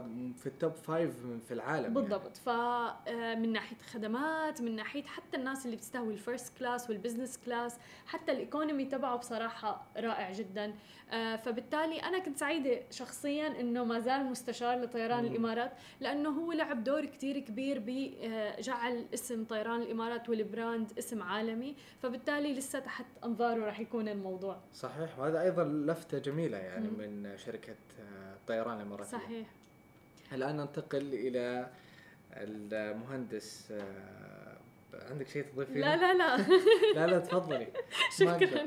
لا لا تفضلي تفضلي لا لا بس بدي أسألك إنه هل هل بتحب حسيت؟ عندك شيء تضيفينه كنت حابة أعرف رأيك يعني عن طيران الإمارات بس أنت اللي بتقع على نفسك يعني أنا بالنسبة لي إيه. جربت شركات الطيران كثير إيه. صدقا ما قاعد إيه. يعني أجامل.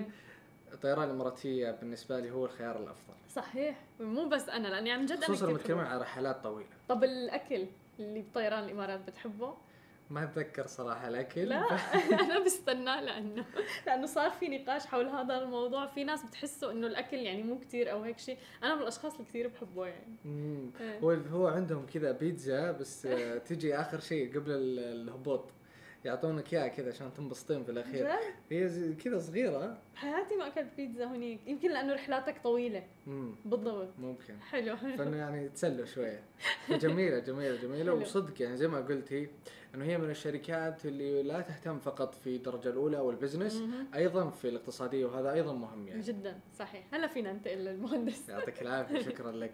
ننتقل إلى المهندس البريطاني مهبار أو مهابر جيل. سوى اختراع غريب صراحة وعجيب. عجيب عجيب صدق. يعني أنا لما قريت الخبر اللي وش قاعدين نتكلم عنه فمرحاض مايل بزاوية آه، 13 درجة.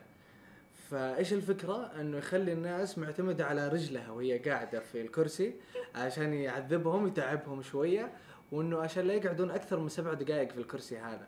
أنا. مع هاي الاختراعات بصراحة. شوفي هو صار في كلام بأنه في بعض الموظفين يقعد أكثر من نص ساعة في. دورة المياه. صحيح.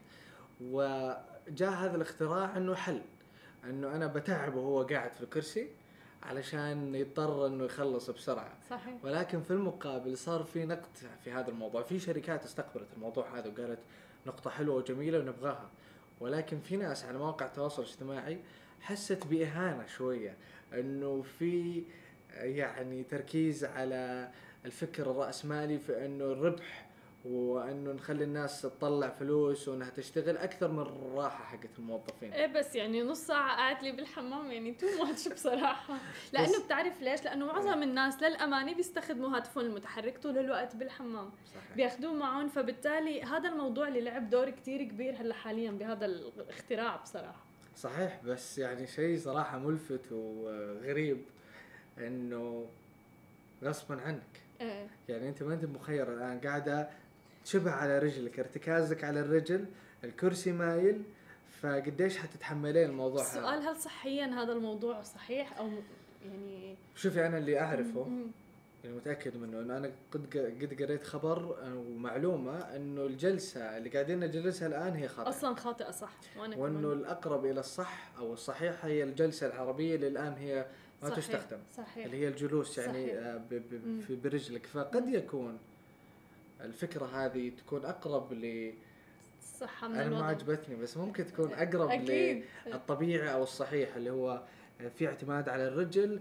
وأيضا إنه يقال إنه خطأ إنك أنت تطولين أصلا. آه، طبعا. فبالتالي ممكن تكون أقرب للصحيح بس أنا مو عاجبني برضو الكرسي هذا. بس بس طول يعني الا بالك. الا إلا دورة المياه. يا جماعة الخير يعني يسمونه بيت الراحة. بيت الراحة صحيح.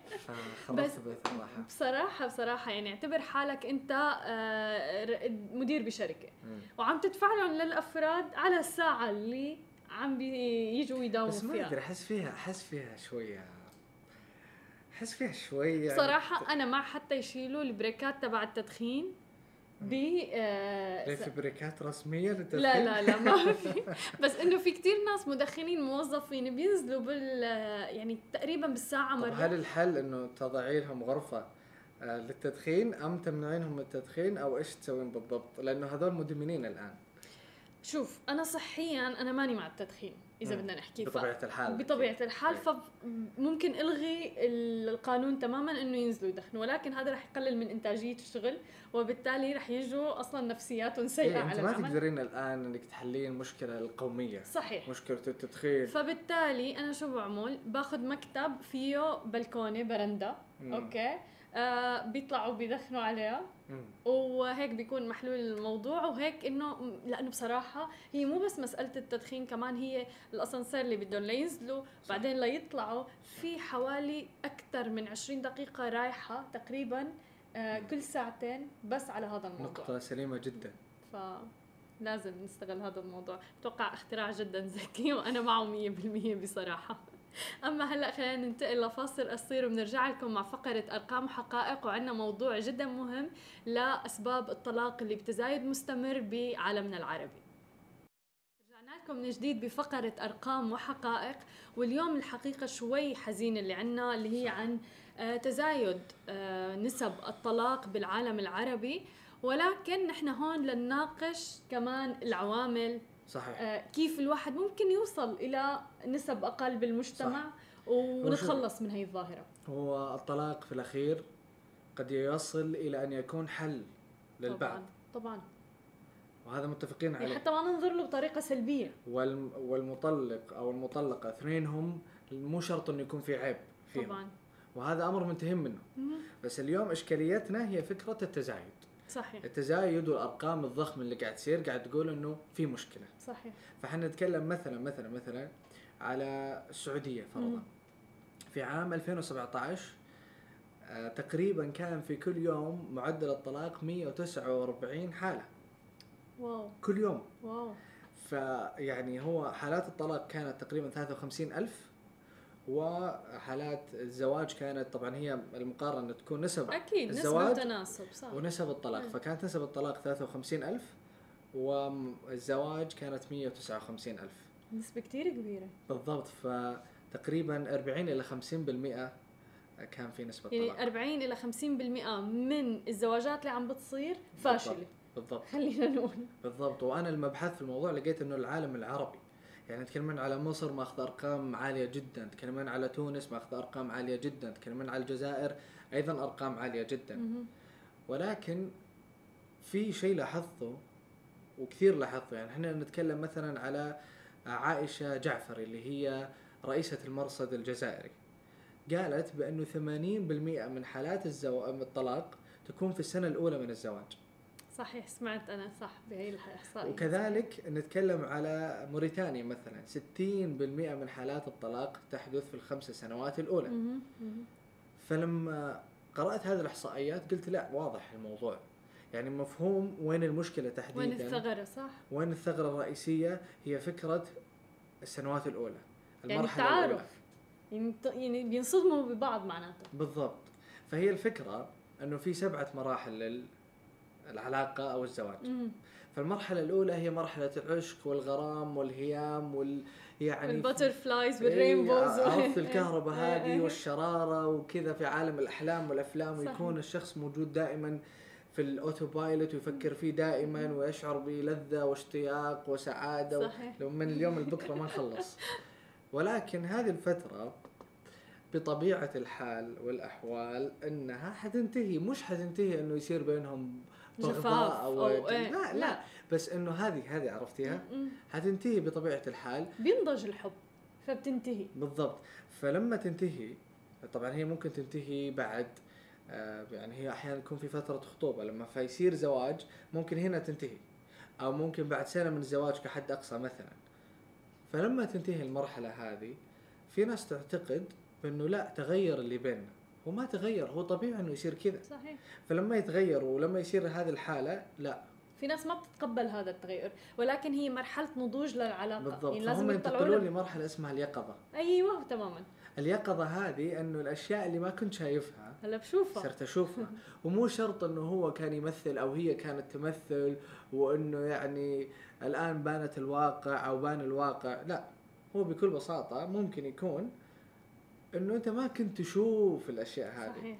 لأنه أنت أحيانا ما تشوف عيوب الشخص اللي أنت تحبه. مم. تشوف عيوبه ومزايا الله إيش العيوب الحلوة هذه. طبعا. بس لما خلاص تعيشون مع بعض وبوجه بوجه بعض وكل يوم لا تبدأ تلاحظ وتبدأ تصير يقظة وانه أنا هذا الشيء ما كان موجود. ومو تحديدا عاجبني. العادات لأنه كل واحد فينا متربي ببيئه. مختلفة بعائلة حتى لو مو. بيئة بعائلة مختلفة. أنا شخصيا دائما أشبهها بالأصدقاء. مم. في أصدقاء تقدرين تقعدين معاهم. أكثر من يوم. أكثر من يوم وتسافرين وفي صح. ناس لا. هون حدك. هنا. عرفتي؟ ساعات معينة في اليوم وكذا. ومو كل يوم حتى. لا لا. فمو كل الأصدقاء تقدرين تقعد تقعدين معاهم ساعات طويلة وكل يوم أو تسافرين معاهم. تبدأ تطلع مشاكل مم. واحيانا في مشاكل طبيعية مع الأصدقاء هذه أيضا يعني لازم نفهم إنه حتصير مشاكل في السفر يعني ما في شيء اسمه المثالية تعرف لأنه السفر أنا دائما بقول بيقولوا عرف رفيقك طبعاً. من السفر طبعا لسبب السفر الواحد عم بخصص منه وقت مثلا من العمل off آه عم بتحط مصاري فيه طبعاً. فأنت بعدين رايح بدك تفصل وت- صح. ولازم من أول ما تسافر لترجع كل شيء يكون حلو perfect صح فإذا حدا بيعكر لك مزاجك بهذا الموضوع ومو بيعكر لك مزاجك يمكن عن سابق إصرار يمكن ما في توافق. صحيح. بس أيضا الشخص المناسب اللي أنت ممكن تسافرين معاه في إلا. مشاكل طبيعية صح. حتصير. صح.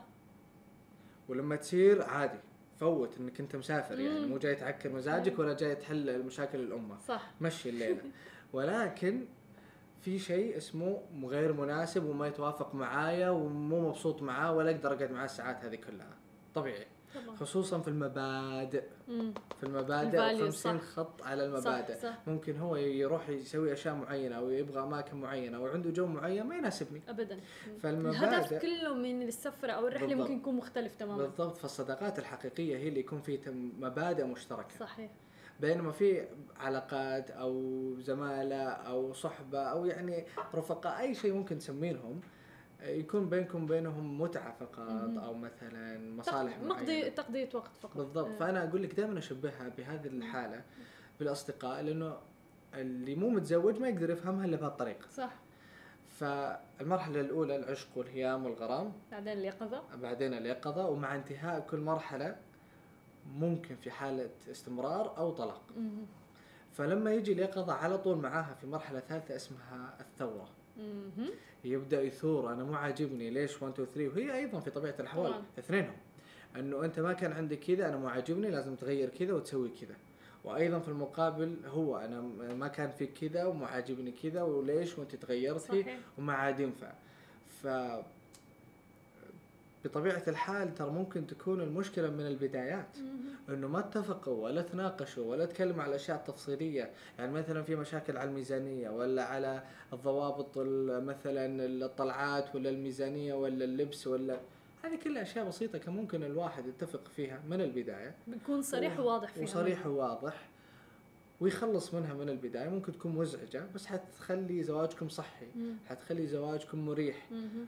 آه، مو مشكلة إنه يعني بطبيعة الحال إنه يصير في هذا الديبيت دائما إنه we can do this أو نسوي كذا أو ما طبعاً. نسوي كذا بس نتكلم على إنه قديش نقدر نخلي الموضوع طبيعي ومنطقي. ففي أشياء المفروض إنه يتم التفاق منها أو عليها من البداية آه، في ناس مثلا تأجلها إنه خليني أتعرف بس يصير في شيء اسمه تعلق وما عاد تبغين تتفقين خلاص أنا اي ونت ذس مم. أبغى الشخص هذا مهم. فبعدين يصير في هذه اليقظة صح. والثورة وبعد الثورة في شيء اسمه التعاون مهم. إذا هم مروا بالثلاثه مراحل هذه يجتازوا المراحل بالضبط ينتقلون إلى التعاون مم. إنه ممكن يصير بينهم عيال فبيننا مصلحة مشتركة. فخلينا نربيهم أنا علي تربية. أنت عليك مدري إيه وخلينا نمشي الموضوع عشان تربية الأبناء أو إنه خلاص أنا حتقبل مشاكلك وانت حتتقبلين مشاكلي وخلينا نتعاون ونخلي الحركة والعجلة تمشي. فيكون في نوع من التعاون في هذه المرحلة. حلو. آه، بطبيعة الحال إنه يعني أحيانا في بعض الأشياء لما تصير بعض الأشخاص لا يتقبلها بس هي طبيعية. ففهمك اليوم من الآن إنه هي حتصير؟ يخلي تقبلك مم. يعني في الواقع أكيد مختلف عن ال- النظري بس في مم. الأخير صحيح. حتكوني متوقع الشيء هذا وعارفة إنه طبيعي فتعاملك معاه حيكون مختلف مهم. فالمرحلة الخامسة هي مرحلة عودة المشاعر. هذه بعد سنوات طويلة من الزواج إنه والله انت كنت معايا في الأيام الفلانية آه. وأنا كنت معاك في الأيام هذيك وإنه يعني. إحنا صبرنا على بعض. وأنت صبرتي علي ففي نوع من المشاعر تعود حلو ما هي المشاعر الأولى يعني حلو حقت آه، آه. ولكن, ولكن إنه خلص عم قدر هذا الشخص بعرف مدى قيمته بحياتي بالضبط طبعا هم في المرحلة الأولى هم شخص واحد مم. فعلا كيان واحد كيان آه، واحد. في المرحلة السادسة اللي هي مرحلة التكامل. يرجعون شخص واحد.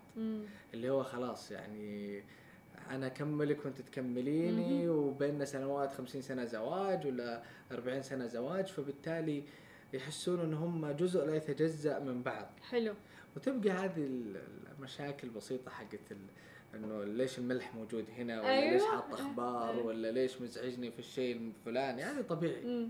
ما في شيء اسمه يعني ما الواحد مع عيلته بيكون بيمر بهي طبيعي. الأمور، فطبيعي. طبيعي. آه. المرحلة السابعة آم ما لها وقت. مم. ممكن تيجي في أي وقت. اللي هي اسمها الانفجار. مم. هذه طال عمرك لما آه، أحد من الطرفين يصير عنده مشكلة. أوكي. فبالتالي مثلا حالة وفاة تصير للزوجة مثلا في في في عائلتها مم. مثلا حالة وفاة مم. أو هو مثلا يصير عنده مشاكل مالية أو- أو- بالشغل أو بال آه. بالضبط فيا يصبرون على بعض في هذه المرحلة وتقوى العلاقة بالتالي إنه أنا صبرت وانت صبرتي ويعني صرنا قوة واحدة أو إنه أنا مو مستعد أتقبل مزاجيتك أو مشاكلك هذه كل ما فانا تصير. مشكلة أو شيء إيه. فهذه سبع مراحل مم. تصير بشكل عام باختلافاتها إيه. ففهمها من البداية وقبل الخوض بهذه التجربة لأنه في ناس لما تسمع المراحل هذه تقول لك طب ليش أنا أتزوج؟ لا هو في الأخير في متعة هي كل مرحلة حلوة بذاتها بالضبط. يعني. فأنت مهم إنك تفهمينها لأنه زي ما شفنا معدلات الطلاق عالية جدا والناس عادة ما يكون عندها هذا النضج في البدايات صح والوعي فداخلة بالشغف فقط مش فاهمة إنه لا في أشياء طبيعية حتصير ومو كل شيء على مزاجك حيكون. فبالتالي مهم إنه فهم هذه المراحل والاتفاق من البداية علشان ما يصير في هذه الحالات الطلاق اللي قاعد تتزايد كل مرة. يعني مثلا هيئة الإحصاء في أبو ظبي قاعد تقول بأنه من عام 1979 قاعد يزيد معدلات الطلاق 4% سنويا. كثير النسبة النسب جدا عالية. فشو الأسباب؟ ليش كانت العلاقات قبل سابقا يعني مستمرة لفترة أطول. هلأ برجع بأكد استمرار العلاقة لا يعني نجاحها أبدا. يعني يمكن في علاقات بالسابق كانت مستمرة ولكن ممكن ما تكون ناجحة ما نكون سعيدين فيها صحيح. ولكن مفهوم الطلاق ما كان المرأة عندها القدرة على أنه تكون مطلقة وهذا أمر طبيعي صحيح. بالمجتمع. كان مرفوض بتاتا. اليوم في اختلافات في الأسرة الواحدة. الأسرة الواحدة ما تشبه بعض الأفراد اللي فيها. صحيح. في اللي دارس تعليم معين واللي دارس آه، تخصص معين واللي عنده فكر معين أو ثقافة أو مبادئ. في اختلافات بين الأخوان أو حتى الأسرة الكبيرة الممتدة. فسابقا ممكن كانوا الناس يتزوجون من بين بعض في. العوائل عندنا في. المنطقة العربية. وكانوا يشبهون بعض كثير. فخلاص انت حتتزوجين مدري مين و... ابن عمك ابن و- عمك و- وحتسوي له كذا وتعملي له كذا ومهيئ على الموضوع هذا وهو أيضا في نفس الموضوع وما يقدر يطلق أصلا لأنه it's family عار أيوة. أصلا إنه يطلق بهذاك الزمن بينما اليوم ما هذا الشيء مو موجود الطلاق صحيح. موجود خيار متاح مم. وفي نفس الوقت ما عاد نشبه بعض يعني أبناء العمومة لا يعني أنهم يشبهون بعض ابدا والأسرة الواحدة والبيت الواحد والأخوان لا يعني إنهم يشبهون بعض. أصلا مين حكى إنه لازم الواحد ياخذ واحد بيشبهه يعني بالضبط. إيه ف... صار في وعي أكثر بهي الأمور. بالضبط. فبالتالي اليوم ضروري إنه لما يصير في عملية بحث يتم البحث عن الشخص المناسب مو الشخص اللي على مزاجنا إنه والله لأنها من العائلة الفلانية أو لأنه من العائلة الفلانية أو لأنه في بعض الأشياء تدخل بعيدة عن فكرة إنه هل هو مناسب؟ هل هو فعلا في توافق؟ هل متفقين؟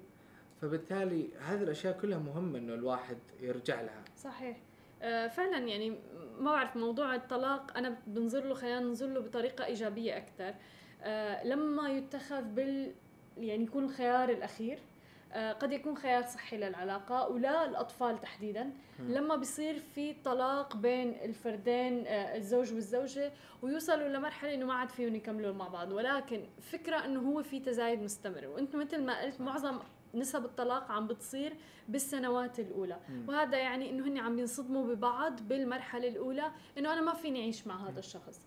فبالتالي كيف فينا نحل هذا الموضوع؟ كيف فينا نوصل لحل إنه لا أنا أكون على وعي تام بالعادات اللي عند الطرف الآخر حتى لو كان هو متربي ببيئة غير مختلفة عن بيئتي. مم. أنا في دكتور كنت أتابع محاضراته في هذا الموضوع تحديدا فكان يقول لما مثلا يصير في جلسات تعارف في موضوع الخطبة أو مم. في فترة الخطبة أول الجلسات الواحد يتناقش ويتفق ويسأل الأسئلة الصعبة اللي ما يبغى يسألها. لأنه في الجلسة العاشرة في تعلق امم وفي تمشين. أنه طب مو مشكلة خلاص خلينا نمشي نمشي نمشي بس ترى بعدين لما تزوجون ما راح تمشون. لا شو مشي؟ ما عاد في ما في مجال لأي واحد بالضبط. فحيكون في تعلق في. الموضوع. فبالتالي مهم إنه من البداية يكون مع المشاعر في منطقية إنه هل فعلا مناسب الشخص هذا ولا مو مناسب. فهذه مهمة. أيضا زي ما قلنا فهم المراحل هذه مهم. آه، يكون في لأنه في. ناس أول ما فقط يعني هو كل شيء تمام ومناسبين لبعض بس لأنه انتقل من مرحلة إلى مرحلة في شيء غلط في شيء مو مناسب خلينا ننفصل وبعدين ليش الناس عم تلجأ أصلا للانفصال بشكل سريع جدا يعني هلا بتوقع مع ثقافة التكنولوجيا والإنستا جراتيفيكيشن اللي صارت عندنا إنه كل شيء بدنا إياه بلحظته صار الواحد حتى بعلاقاته إنه أنا إذا ما تنفذ لي الشيء اللي أنا بدي إياه بت... أول حل خلص أنا ما راح أحط. افرت أو مجهود بهي صحيح. العلاقه تدرين خليني أترك تدرين واحدة أيضا من المشاكل إنه لما تصير المشكلة هذه إنه مثلا ممكن واحد من الطرفين ما عاد يكلم الثاني وخلاص وإنه أنا في حالة غضب وفي حالة صحيح زعل. صحيح. لا يا جماعة الخير أنتم متزوجين يعني ما ينفع. يعني لا يعاقب بالزمن إلا السجان صحيح. بعد يوم كحد أقصى ترجعون تتفاهمون. حلو حتى ينحط بس تعرف قواعد على هذا الموضوع مم. بصراحة يعني من بداية العلاقة في ناس مثلا حاطين قاعدة الخمس دقائق ولنفترض. اللي هو إنه خمس دقائق لما بتصير مشكلة okay آه، معنى خمس دقائق إنه ما نحكي مع بعض بس بعدها لازم نقعد مع بعض بوعي تام بعد ما الواحد كل واحد فرغ عن غضبه لأنه مشاعر وانفعالات موجودة جواتنا كإنسان طبيعي يعني آه،. لازم تنحل المشكلة. في ناس عندهم إنه مثلا أنا ما بصير أنا أو زوجي ننام زعلانين. مم. فممنوعه منعا باتا هي القاعدة إنه نتخانق وننام. صحيح. okay؟ ف... واحيانا برضو يعني إنه يصير في تدخلات كبيرة على مستوى المشكلة البسيطة. صحيح. خصوصا اللي عايشين في بيت آه، في آه، أشخاص آخرين. أتوقع هذا يعني أكبر خطأ إيه. إنه الواحد يدخل أي إنه مو مستقل. عنصر خارجي على المشاكل الخاصة بين الزوج والزوجة. بالضبط فهي يعني- بينكم. يعني في بالضبط. في غرفة مغلقة وتنحل. وما أحيانا لما يصير مشكلة أكبر ترجعون لشخص أنتم مختارينه اثنين. صحيح. وما بتوقع إنه في شخص بالكون رح يخليني رح يحس كيف هذا الشخص عم بحسسني.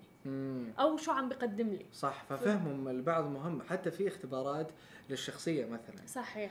فاليوم أحيانا إنه لما أنا أفهم الشخص الثاني كيف يفكر وكيف يمنطق الأشياء وكيف هو عايش يهمني هذا الشيء لأنه بالتالي حصير أفهم إنه هذه شخصيته والتواصل بيصير أسهل بينهم يعني مثلا لو هو إنسان انطوائي أكثر من إنه هو اجتماعي حفهم إنه هو ليش أحيانا يحتاج إنه يقعد لحاله. بكل بساطة لا هو ما بيحبني في ناس بتفهم إنه هو ما بالضبط. بيحبني مشان هيك ما عم بيقعد معي ففي اختبارات يعني أنا في اختبار جربته شخصيا اسمه اللي هو 18 بيرسوناليتي. حلو جميل. يخليك تفهمين نفسك أول ما تفهم قبل ما تفهمين حتى الشخص الآخر. صحيح. فبالتالي الأسرة حتى الأبناء حلو إنه يختبرون الاختبار طبعاً. هذا لأنه أنت ممكن تكونين شخصية مخططة. مهم. فدائما تحبين تخططين بينما الشخص الثاني عشوائي يخطو على طول. صحيح. فحلو إنه كل واحد يفهم الثاني إنه أنا إنسان يا أخي أحب أخطط. أنت ما تحب تخطط فخلينا نروح منطقة وسط مثلا كثير مهم الوعي الذاتي وبالفرد الثاني لما أنت بتكون بعلاقة صحيح. آه فعلا الواحد لازم يفهم نفسه أنا من الأشخاص اللي بحب كل شيء مخطط مثلا كل شيء. بلاند ولكن مثلا في أشخاص تانيين عفويين حتى على مستوى الأصدقاء بتشوف. إنه بتتضارب معهم بهي الأمور فهون أنا لما يكون عندي وعي بذاتي بعرف إنه لما أنا أنزعج إنه مثلا الطلعة عفوية أو ما في خطة معينة بعرف إنه لا أنا بحب كل شيء مخطط فممكن أتنازل مثلا عن هذا الموضوع. مم. بدون ما آخذ أي شيء بيرسونال بدون ما اخذه. بطريقه شخصية إنه لا هني ما عم بيحترموني هني ما. صحيح. وأيضا يعني آه، ممكن نتكلم برضو على لغات الحب. آه هي أهم شيء يعني هو يسمونها بنك المشاعر. صحيح. فممكن تتكلمين أكثر في أكيد أنا كثير. بحب هذا الموضوع موضوع لغات الحب وكانت معنا هبة بالفقيه بحلقة سابقة وحكتنا عنه آه، في خمس لغات للحب آه، أول وحدة مثلا هي ال quality time مم. اللي هو إنك تقضي وقت من دون أي نوع من ال attention تبعك يروح بمكان تاني مثلا مم. تاني شيء ال physical touch اللي هو إنك تلمس الشخص الآخر. وهذا قد يعني مثلا ال- الحضن أو إنك تمسك إيد الشخص وهذا لا ينطبق فقط على العلاقات بين الزوج والزوجة بينطبق على العلاقا- العلاقات مع الأهل. وكثير علاقات أخرى. آه عنا ال gift الهدايا في ناس بتعبر عن حبها بالهدايا في ناس بتعبر عن حبها بتقدمة خدمة للآخرين مم. يعني مثلا إنه اغسل لك سيارة أو عبي لك مثلا أخذ سيارتك ويكون ما فيها بترول روح عبي أنا البترول تبع. السيارة آه، شوفك مضغوط أخذ عنك شغل آه، والخامسة هي ال words of affirmation اللي هي الكلام مم. إني أكد أنا بكلامي قد إيه أنا بحب الشخص الآخر مم. كتير مهم حتى في test ممكن تعملوه اونلاين تتعرفوا على شو هي أكثر لغات الحب عندكم أهمية. love language بالضبط. فمثلا أنا بالنسبة لإلي بالدرجة الأولى الكلمات. حتى يعني لما يجي حدا ويعبر مثلا عن حبه إلي بالهدايا قد لا تعني لي كثير ولكن إذا اجى وخبرني أنا آه مثلا بقدرك بحياتي أو وجودك بحياتي بيعني لي بتعني لي. أكثر وبحس بحبه أكثر من بالضبط يعني ممكن واحد كل يوم قاعد يجيب هدية صحيح. مثلا لزوجته أو أي صديق أو أي أحد بينما يطلع الشخص الآخر هذا أقل شيء يهتم له هو الهدية. صح. وأنت مركز كل يوم هدية هدية لأنه أنت بتهمك الهدية قد تكون أنت. بالضبط. فضروري تفهم الشخص الآخر كيف. يعني مثلا حتى معاه بالمشاكل. كثير يعني. إيه حتى بالمشاكل. يعني أنا من الأشخاص اللي بيهمني الشخص يعترف بخطأه فيربالي يحكي إنه اعترف بخطأه ويحكي إنه ما حيكرر هذا الخطأ مرة أخرى. مم. بينما إذا اجى وجاب لي هدية مثلا وما قال إنه أنا آسف مم. ما ححس إنه اعتذر. بينما مثلا هو بالنسبة له كثير مهم الواحد صحيح. يفهم الطرف بعدين هي. نسب. لما أنت تسوين الاختبار هذه صحيح. أو الاختبار هذا يقول لك إنه مثلا النقطة الفلانية أنت عندك عشرة نقاط فيها، الثانية ثمانية، سبعة، ستة، فهو فعلا يسمونه بنك المشاعر، صح. فأنت تعطين في كلهم يعني لما يهمك الشخص بطبيعة الحال الزوج أو الزوجة صحيح. تعطيهم في كلهم بس بالنسب متفاوتة. يصير التركيز على هذه بعدين هذه بعدين هذه بالترتيب. فبطبيعة الحال هذه مهمة يعني, يعني تصور مثلا أنت يكون أهم شيء بالنسبة لك ال quality time أنت شو أهم شيء بالنسبة لك أنا بالنسبة لي أول شيء أتوقع المواقف وبعدين ال quality time حلو. مم. يعني تصور مثلا أنا إذا أنت كثير بيهمك ال quality time أنا كل ما نطلع أو كذا أو هيك أنا أكون ماسكة موبايلي. قد إيه رح ينرفزك هذا الموضوع؟ قد إيه رح تحس إنه الشخص اللي معك لا عم بيحترمك ولا بيقدر لك المشاعر صح. أو وعلى فرق على فكرة يعني أنا الفرق بين الأولى والثانية بالنسبة لي درجة واحدة. بالضبط. فتهمني كثير. فبالتالي بتلاقي هي موضوع يعني بسيط. لا يقهرني لما يكون يلعب لعبة سخيفة في الأخير. مثلا يعني أنا بتنرفز ببلش أغلي من جوا وبحس إنه الشخص اللي معي عاطيني زيرو احترام. مم. فبالتالي ما راح تصير مشاكل ما راح أجي أنا أكره الطلعة وأكره الساعة اللي أنا طلعت فيها. مم. فممكن الواحد يختصر كل هالمشاكل هي بإنه يفهم بس الطرف صح. الآخر. أنت ممكن أيضا تلاحظها. مم. يعني غير الاختبار أنت ممكن تلاحظ. صح. إنه والله يعني في ناس ممكن تقدمي لهم شيء بسيط يكون مثلا آه، كلمة معينة أو شيء وينبسط ويفرح. فأنت واضح الآن إنه هو هذه عنده رقم واحد مثلا. حتى شوف شو بيقدم لك. يعني ممكن أنا لما بيجي لعندك وبقول لك عبد المحسن شكرا. صح. وكرر هذا الموضوع. شكرا شكرا. فبتعرف إنه معناتها اللغات يعني أهم شيء بالنسبة لي هي الكلمات صح. والتأكيد على الكلمات. صحيح. عودا على بدء على موضوع الطلاق. واحدة من الأشياء برضو اللي تسبب زيادة هذه هي التوقعات العالية اللي داخلين فيها. أوه طبعا. فهو متوقع إنه لما يتزوج زوجته حتعمل له وتفعل له وتسوي له وكذا وهي أيضا إنه هو حيحقق له أحلامها ويفعل ويسوي. وعلى الحصان الأبيض. بالضبط. فهذه كلها أيضا انغرست طبعا. بطبيعة الحال. إنه لما تتزوجين أو إنه هو متوقع إنه لما يتزوج حي خلاص أنا حرتاح ومدري. لا لا مو شرط.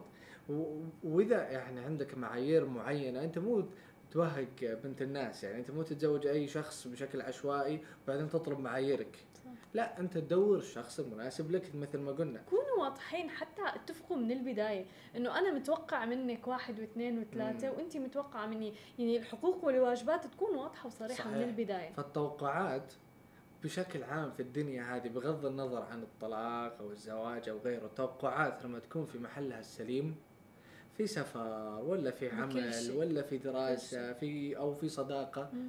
فعلا تعيشين راضي ومرتاح. صحيح. فلو كانت في صداقة على سبيل المثال وأنت حاطة في بالك بانه كل الصداقات مهددة بالانقراض مهددة بأنه تنتهي صح. بطبيعة الحال. صح. فلما يصير الشيء هذا ممكن يكون نسبة 1% بس لما يصير ما راح تتأزمين وتروحين كذا عند الجدار وتنزلين كذا وتقعدين وانهار مع إنه ممكن شيء حزين بالنسبة لك وطبيعي إنه حزين بس متوقع توقعاتك في مكانها السليم. صحيح. آه على مستوى أيضا السفر لما تروحين وأنت حاطة في بالك إنه ممكن يكون البلد عادي ممكن يكون كويس مو ما ترجع محبط. تروحين ممكن تلاقين إنه هو حلو وتنبسطين كثير. مم. بينما تروحين حاطة توقعات مرة عالية وانه أنا حسوي وأفعل وانه البلد هذا من أجمل البلاد. لو لقيتي مشكلة بسيطة ممكن ما يعجبك ما تعجبك السفرة. وخلينا نحكي كمان عن أحد أهم أسباب الطلاق واللي هي العامل المادي. مم. معظم المشكلات اللي معظم المشكلات اللي بتصير واللي بتسبب الطلاق والمشكلات الزوجية هي الأمور المادية. صح. وبالتالي كنا ننظر على هذا الموضوع للأسف نحن كمان مبرمجين على هذا الموضوع إنه أنا إذا بنظر على الشخص على حالته المادية فهذا يعني إني أنا مغرورة هذا يعني إني أنا إنسانة مادية ولكن أنا برأيي آه كثير مهم إنه الواحد يكون واعي ويكون على دراية بالوضع المادي للشخصين والعادات المادية تبعهم صحيح. يعني تصور إنك أنت تتزوج من فتاة هاي الفتاة هوس ال shopping وراتبه بتاخده وما فيها توفر منه درهم. بالضبط. okay؟ وأنت عندك أهداف مالية. مم. وعندك أهداف مادية بدك توصل لها. هي ما رح تساعدك إنك توصل لهدفك المادي وبالتالي رح تصير في مشاكل. ما فينا ننكر دور المادي قد إيه بيلعب بحياتنا قد إيه بيلعب بال stress تبعنا من م. أكبر الأسباب اللي تسبب لنا stress هي الوضع المادي جميل. فبالتالي آه أنا كثير شفت مشاكل بين عوائل بين أزواج فعلا المشاكل القائمة دائما بيناتهم هي الأمور المادية مم. فإذا أنتم مو متفقين انت شو دورك؟ وتحديدا هلا بوضعنا الحالي ما عادوا الوضع المادي يقتصر على الدور المادي يقتصر على الزوج أو الذكر فقط. صحيح. بينما صار الأدوار متماسكة يعني بيناتهم صار الأدوار يعني في شبه هارموني فيها وتناغم. صحيح. ولازم يكون في اتفاق. المرأة عن شو مسؤولة؟ الرجل عن شو مسؤول؟ هل. هي العلاقة 50-50 مثلا بكل شيء؟ أم هل هي وهو مسؤول عن أجار البيت؟ ولا مثلا الأقساط الكبيرة وهي مسؤولة عن الأمور الصغيرة؟ لازم يكون في وضوح جدا حتى مم. بالأمور المادية. صحيح. والعادات المادية كتير مهم إنك أنت أو أنت تكونوا على دراية فيها قبل ما تتعلقوا ببعض وقبل ما تصير ع- زواج بيناتكم. صحيح. لا أقصد عفوا بس لا مم. أقصد أنا تعرفي قد إيه في حسابه بالبنك. مم. لا لا يعني إذا في حسابه بالبنك مليون درهم. إنه يلا خلينا نصرف المليون درهم. لا ولا يعني ابدا إنه هو الشخص المثالي بالنسبة لإلك حتى من الأمور المادية لأنه في ناس وصلت لايديها ملايين الدراهم ولكن تصرفها بأشهر قليلة. أنا بدك شخص ذكي بالأمور المادية ويستخدمها بطريقة ذكية وأنتم تكونوا على نفس الأهداف المالية حتى مستقبلا. صحيح. وبعدين اليوم يعني خلينا نتكلم على موضوع الأشياء المالية والماديه في الأخير في موضوع تكاليف الزواج على سبيل المثال. هذه واحدة من المشاكل اللي أيضا تسبب الطلاق لاحقا. بتسبب الطلاق بتسبب العنوسه صار الشباب أصلا ما ما عندهم يتزوجوا بصراحة بسبب هذا الموضوع. عنوسة وطلاق. إيه. فبالتالي اليوم مثلا واحد راتبه 10000 راتبه 10000 وقال أنا في خلال سنتين ما راح أصرف ولا ريال أو ولا درهم. مشان ليلة. ما راح أصرف. أوكي؟ سنتين. كم بجمع؟ 240 ألف. ألف صحيح. اليوم 240 ألف. آه تغطي تكاليف الزواج؟ هل ترضي؟ لا آه، آه، please حور لي سؤالك. هل ترضي الفتاة؟ يعني للأسف لا. فبالتالي يعني يا جماعة الخير إنه الواحد يدخل بقروض ويدخل في وضع مالي صعب. قبل ما يدخل علشان الزواج. المشروع هذا اللي مفروض الواحد يدخل له ب يعني بأفضل حالة ممكنة عشان صحيح. تعيش حياة أفضل من مكان. فبالتالي إنك تدخل بقروض وتدخل في أزمة مالية وتدخل بوضع صعب ولا تقدر أحيانا تعيش حياة كريمة. إيش الفكرة؟ إنه علشان ليلة واحدة وعلشان أشياء حتروح في لحظة هي مهمة وأدري إنه هي مهمة والناس تحبها وتنبسط ويعني تبغى تعيش والأم تبغى تفرح ببنتها والأب يبي يشوف ابنه وإلى آخره. نعم. بس في الأخير في شيء أهم. صح. إذا ما نقدر نسوي هذا الشيء في شيء أهم اللي هو الحياة طويلة المدى. إنه في الأخير الحياة تصير صحية وتكون الحياة كريمة. ما يكون كل ما يعني مر يوم يتذكر إنه هو في قرض وفي حالة صعبة. يعني عادة لما يكون القرض على شيء موجود وباقي مثلا سكن. السكن حيكون موجود وباقي لكم. استثمار طويل الأمد يعني. بالضبط فهنا القرض يكون مفهوم. صح. بس لما يكون قرض على شيء راح ولا أنت قاعد تعيشه كل يوم ولا قاعد تشوفه ولا قاعد تستفيد. منه كل يوم. بضع ساعات يعني. حتعاني نفسيا حتحس إنه أنت دفعت في شيء وقاعد تسدد كل يوم وقاعد تدخل في ديون أو في قروض على شيء ما عاد موجود ولا قاعد تستخدمه. بس لما يكون سكن سيارة أحيانا يكون شوية مفهوم وأيضا المفروض تكون بطريقة ذكية. يعني ينصح مثلا إنه السيارة ما يكون الق... ال... ال... تكون نسبة ال... ال- القرض ما تكون أكثر من 15% من راتبك مثلا. صحيح. فهذه الأشياء مهم إنه الواحد يفكر فيها لأنه كثير من حالات الطلاق تصير بسبب الوضع المالي. طيب يا جماعة خلاص آه، يعني هدوا اللعب شوية. واتفقوا. علشان تعيشون حياة على طويلة المدى كويسة حياة أفضل صحية أكثر يكون في اتفاق. وخلينا ننظر لوضعنا اليوم المالي. لا يعني مو إنه هو الفكرة إنه نسوي شيء كبير وخلاص. لا.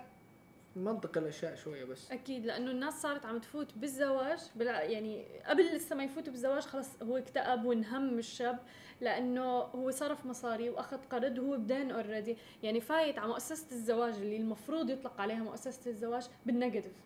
لأنه صحيح. مو مصاري مصاري البنك فعليا هي صحيح فبالتالي إذا مو متفقين هن الاثنين كمان على هدفهم حتى من الزواج يعني في ناس بهمها كثير حفلة الزفاف الفارهة مم. ممكن هو بالنسبة له ما بتهمه مم. طب لازم يلتقوا بنص الطريق على هذا الموضوع فبتوقع يعني اختصارا لفقرتنا لليوم لتقليل نسب الزواج بالعالم بشكل تام موضوع الوعي الذاتي درجة صحيح. أولى والوعي بالفرد الآخر صحيح. وطريقة حل المشاكل. أنا إذا تسمحي لي بقول نقطتين مهمة. أكيد بليز اليوم لو تفتح أمازون وتقرأ أو تشوف أو تطلع كم كتاب موجود عن الزواج وعن دراسة معقدة وكبيرة لباحثين عن الزواج حتلاقي إنه في آلاف مؤلفة من الكتب. هذا وش معناته؟ انه الموضوع مو سهل. الموضوع مو بس إنه أنا قررت إني أتزوج فأنا حصير زوج عظيم. أكيد. الموضوع في إنك تبحث وتقرأ وتستكشف. جميل أنا أحب الآباء اللي يروحوا يقرأ وان الشهر الأول إيش مفروض يصير والشهر الثاني إيش طبعاً. ممكن يصير وإيش مفروض اعطيه لأنك أنت يعني في الأخير هذا أبن وتربية. أكيد. اليوم لما أنت تشتري على سبيل المثال عود وتحطه في بيتك زينة لا يعني إنه أنت حتصير عازف عود عظيم. صحيح. أنت تحتاج تتعلم. ففيما بالك تتكلم على منظومه كبيرة زي منظومه الزواج. ودائما تذكرني بشيء اسمه التخصص أيضا. لأنه أيضا في التخصصات 60 إلى 70% وتكلمنا عنها من الطلاب يغيرون تخصصهم بعد أول سنة.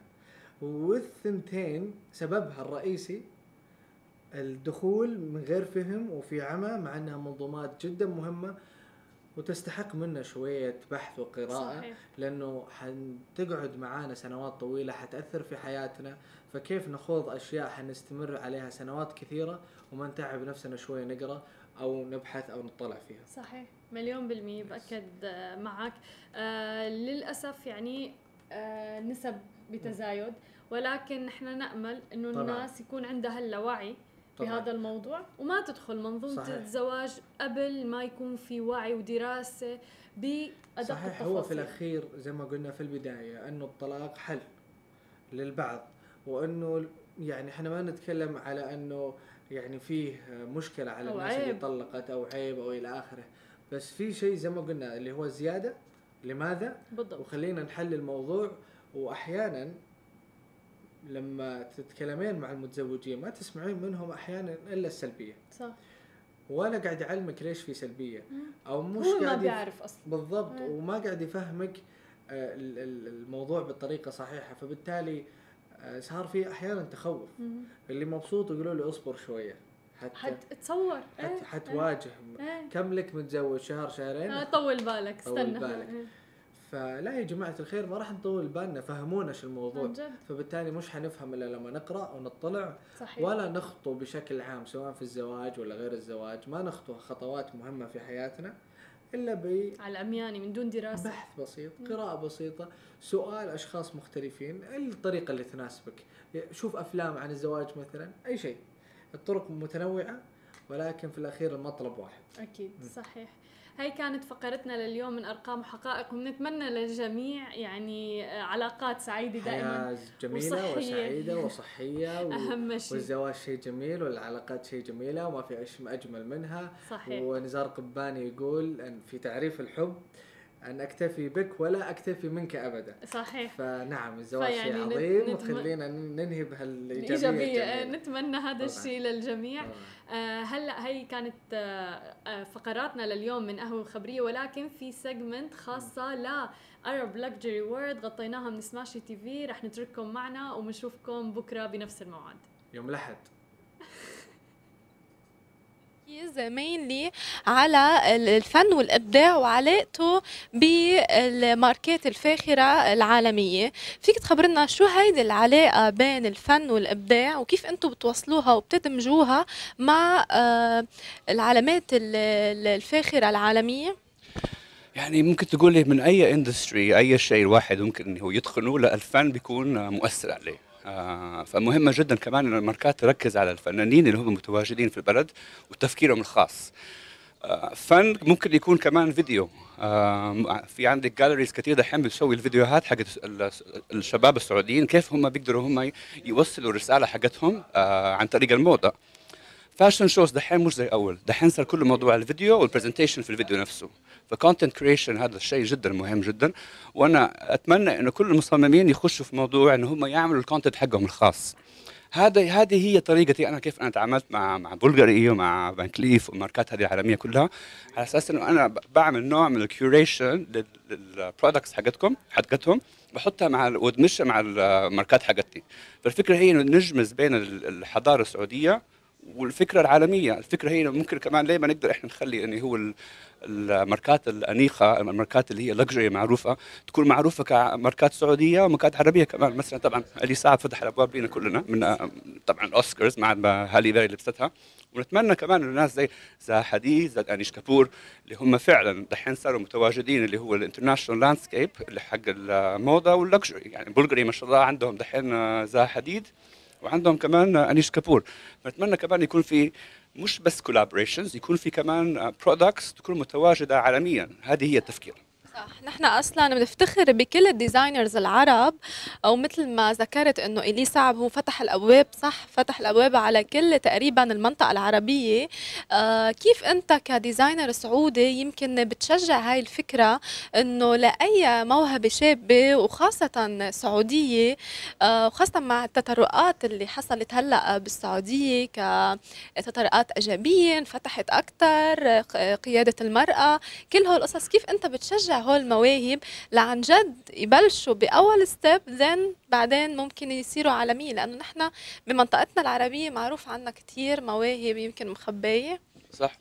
وأنصح كل مصمم كل مصممة إن كان إيش ال field حقه إنه يكون في رسالة إيجابية عن المنطقة اللي هو موجود منها عشان الرساله هذه ممكن توصل للعالمية. فأنا أتمنى إنه مثلا آه، أنا ممكن تقولي كمان مصمم أزياء و curator كله كله designer بيكون curator عشان كله designer بيشوف إيش الشيء اللي بيلهمه في في الفن وينفذه في الشغل حقه. فأنا بالنسبة لي من بدايتي أو بداية المشوار بدأت أعمل نوع من ال curation للماركة حقتي. بعدين كملت أبدأ أشتغل مع ماركات عالمية. وآخر شيء خطوة اخذتها اللي إحنا شغالين مع شركه مع مؤسسة اللي هي institution اسمها إثرا.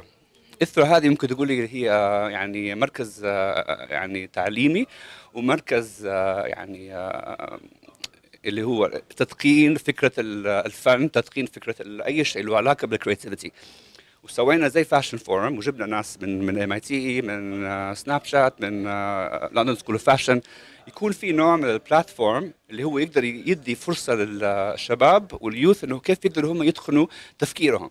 كيف يقدروا يكون في نوع من ال networking بالنسبة لهم. هي فهي هذه الفكرة اللي هي لازم الشعب السعودي العربي عامة يدعم الأفكار حقته وكمان يكون عنده الفكرة إنه كيف نقدر إحنا نحسن ونطور وما يكون بس إنه support يكون إنه يوصل للمرحلة إنه هو ممكن يكون على العالميه يعني. صح وخاص وخاصة ذكرت أنت أنه بتصاميمك أو بحتى شغلك آه، مع ال brands العالميين آه، بتضلك عم بتحط كمثل صورة للثقافة العربية. البصمه لازم لا تزال تكون موجودة في كل شيء تسويه. دائما الواحد يكون يفتخر بحضارته. آه وكمان في في فكرة انه الواحد إذا ما يقدر يروح إلى الأمام إذا ما يعني يمسك تقاليده. بالعكس الواحد لما يكون عنده آه تقاليد قوية بيكون عنده sense of identity أقوى. فبالعكس هذا الشيء أنا يعني أشجعه وأتمنى إنه نشوف كمان شباب كمان زيادة زيادة إن شاء الله. صح وعم بتشوف أنت إقبال لل big brands والعالميين على إنه مثلا يكون فيها بصمة عربية. حتى الأجانب صاروا عم بحبوا يمكن حتى مثلا العباية عنا العباية أو الكفتان أو شيء عم يلبسوها بطريقة يمكن شوي هيك مختلفة بس كمان فيها تاتش عربية. فعم عم بتلاقي هيدا الرسالة اللي أنتم يعني عم تسعوا دائما توصلوها. عم توصل بطريقة صح؟ بتوصل بطريقة صح. المشكلة هي الناس لازم كمان يعني تكون عندها نظرة آه، مختلفة عن العالم العربي. يعني لما بيقولوا أوه يعني مثلا أنت سعودي أنت يا ما في سعوديين أحسن مني ومثقفين وعندهم creativity في ناس كثير ما نعرف عنهم. لازم إحنا اللي نسويه لازم نعمل نوع من ال education لازم يكون في ecosystem لل fashion لكن يكون في ecosystem للموضة ecosystem ال design فلما هذا ال system يبدأ معنا حيكون في كمان كمان إقبال زيادة اللي هو يكون عالمي. المشكلة اللي عندنا إحنا موضوع التنفيذ. مش التنفيذ دائما ما بيكون مدخول. طالما يكون التنفيذ مدخول ما حد يقول شيء يعني negative عنه. وكيف بتشوف مشاركتكم هيدي السنة ب Arab Luxury World كيف بتشوفها إيجابية يمكن لشركتكم لل brand لتصاميم؟ آه الحمد لله لينا الشرف. آه يمكن هذه رابع وخامس سنة كنت مع مع جماعة Mediaquest آه دائما بيكونوا supportive بالنسبة لنا إحنا. اللي حلو في ال Arab Luxury World إنه فرصة إنه ما نقدر نقرأ عن كل شيء. ففي الفترة المحدودة هذه كل الأشياء اللي بنعرفها عن ال field اللي هو ال luxury نقدر نتعلمه في مدة ثلاثة أيام. فيعني الواحد لازم دائما يطور من نفسه وكمان يحسن من علاقاته أكيد. شكرا أستاذ حاتم. مرحبا. هلا مشكورة على هذه الفرصة. آه، أهلا فيكي.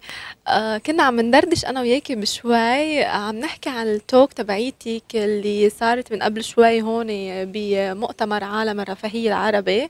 آه فيك تخبرينا شوي بس هيك عن ال main points بنرجع نسأل details عنهم. آه، تكلمنا عن عن بناية كيف كيف بنينا أو أسسنا شركة المجوهرات هذه. كيف اخترنا آه، طريقة التعامل في مجال الرفاهية ومجال ال luxury مع ال clients مالنا آه، ناقشنا بعض النقاط المهمة في هذا ال industry مع زملائنا اللي موجودين في ال panel حلو. طيب فيك تحكينا أكثر عن ال brand تبعيتك بشكل عام؟ وصار لكم قد إيه موجودين هون تحديدا بدبي؟ وكمان وين موجودين؟ وليه اخترتي هذا المحل؟ آه سلامة خلفان المجوهرات آه من الاسم هو مجوهرات ثمينة. آه تصاميمها مستوحاة من أكثر من فكرة أو مكان أو بعض المواقف اللي اللي مريت فيها وبعض الأماكن اللي زرتها أو بعض من الثقافات اللي شدت انتباهي. صار لنا تقريبا أربع سنوات وشوي. يقولي خمس سنوات من آه، من بدينا. آه، في شهر 11 السنة الماضية فتحنا أول بوتيك لنا في دبي هو physical boutique في فندق دبي مارين في جميرة. السبب أن اخترنا هذا المكان أولا كان يهمنا أن ال location ما يكون داخل مول أن ال location يكون destination location شو معنى destination location معناته إنه ال guest آه، يزورنا باختياره قاصد إن هذا الشيء. لأن فلسفة المحل وطريقة تصميم المحل من داخل يمكن تختلف شوية من المحلات آه، الريتيل بشكل عام. آه، وإذا سألتيني شو اللي يخلي المكان مختلف سوينا صممنا المكان أو المحل اولا بشكل حميم.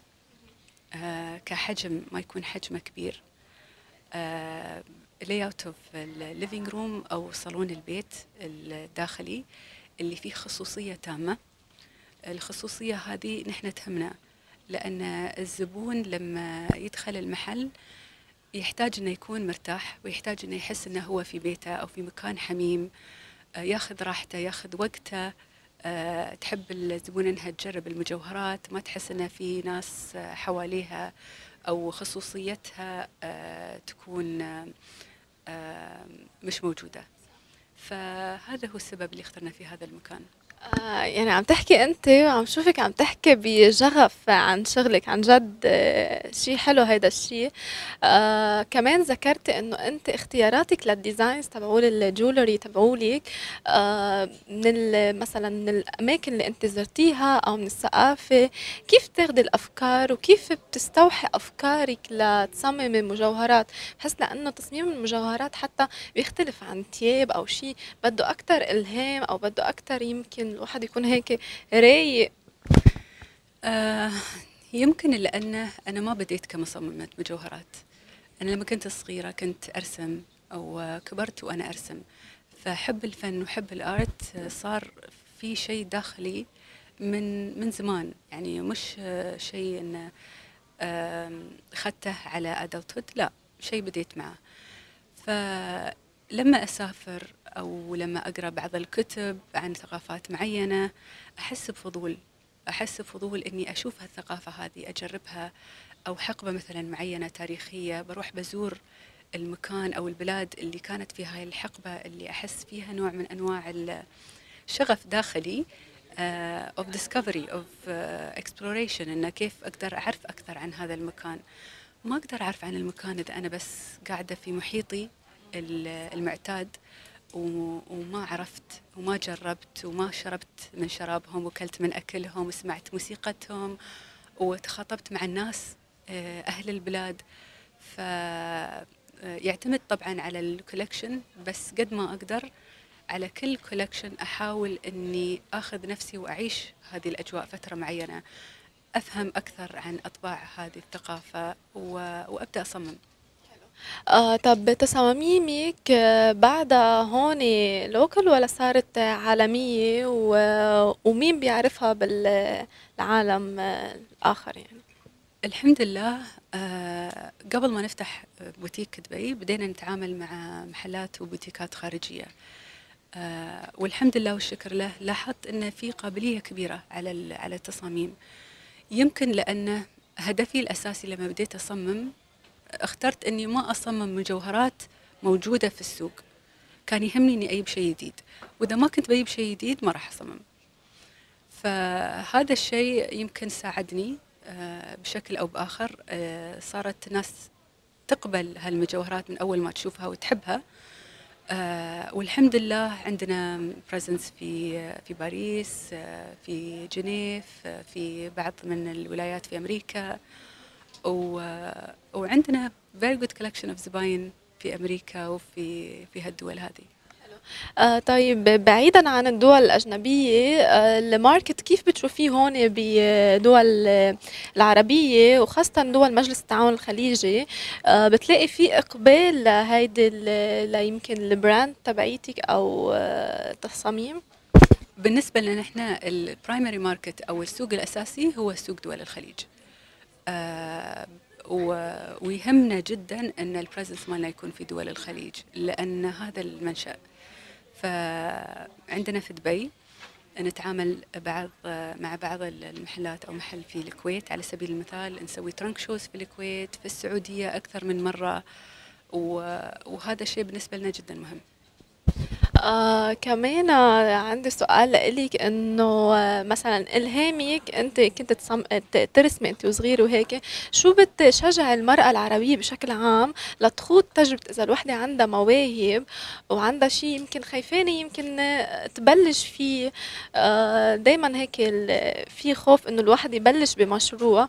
بس نحن بنعرف إنه المرأة العربية آه، وخاصة هون بالمنطقة آه عندها القدرة يعني تحقق كل أحلامها يمكن تفتح مشروع كتير كبير ويصير بالعالميه مثل ما حضرتك عملتي شو نصيحتك أو ياخذوا steps آه، هول اللي هو موجودين؟ بس one step It's just one step الشيء الوحيد اللي يزيل الخوف هو البداية.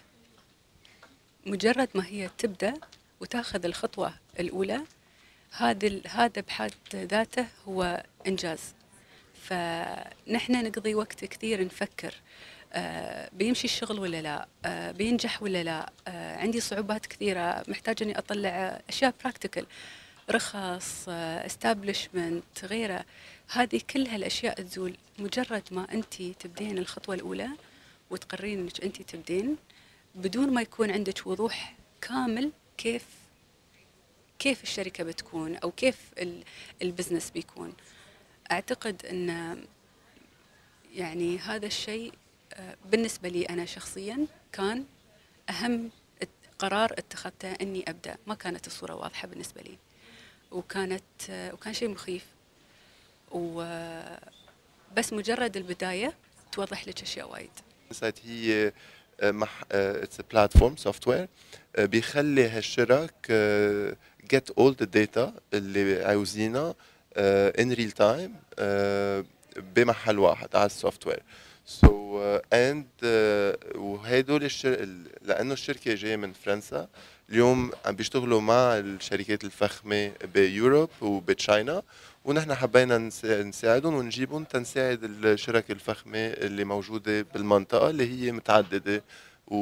و... والقطاع كثير مهم بهالمنطقة. صح. آه يعني أنتم basically ب luxury inside بهيدا ال software الجديد اللي عملتوا له launching بتركزوا على الشركات الفخمة وال big brands لا يمكن يشوفوا ال competitors تبعولهم يشوفوا ال data تبعون البيانات.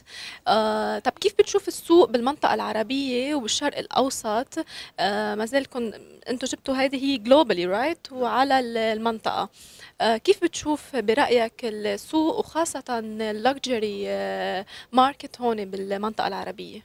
هلا المنطقة العربية هي من وحدة من أهم المناطق وقت تجي بموضوع ال luxury products يعني اليوم إذا بتطلعي نحن عندنا one of the highest uh, GDP per capita spending when it comes to luxury globally. so so هذا القطاع متطور جدا بالمنطقة. هلا اللي عم بيصير هو إنه هالقطاع uh, بي uh, بيبيع للعالم اللي موجودة عايشه هون وللعالم اللي عم تجي تزور المنطقة. so so بما إنه ال tourist عم بيتغيروا ال Gen Z وال millennials صار عندهم غير تطلع و وغير behavior online و offline كثير مهم للشركات الموجودة هون اللي هن global و local لأنه عندك ال global brands وبذات الوقت عندك ال distributors كثير مهم لهم يفهموا شو عم بيصير بهال trends to be able to create as much value وقت ال tourist يجوا وقت they engage with their customer هون.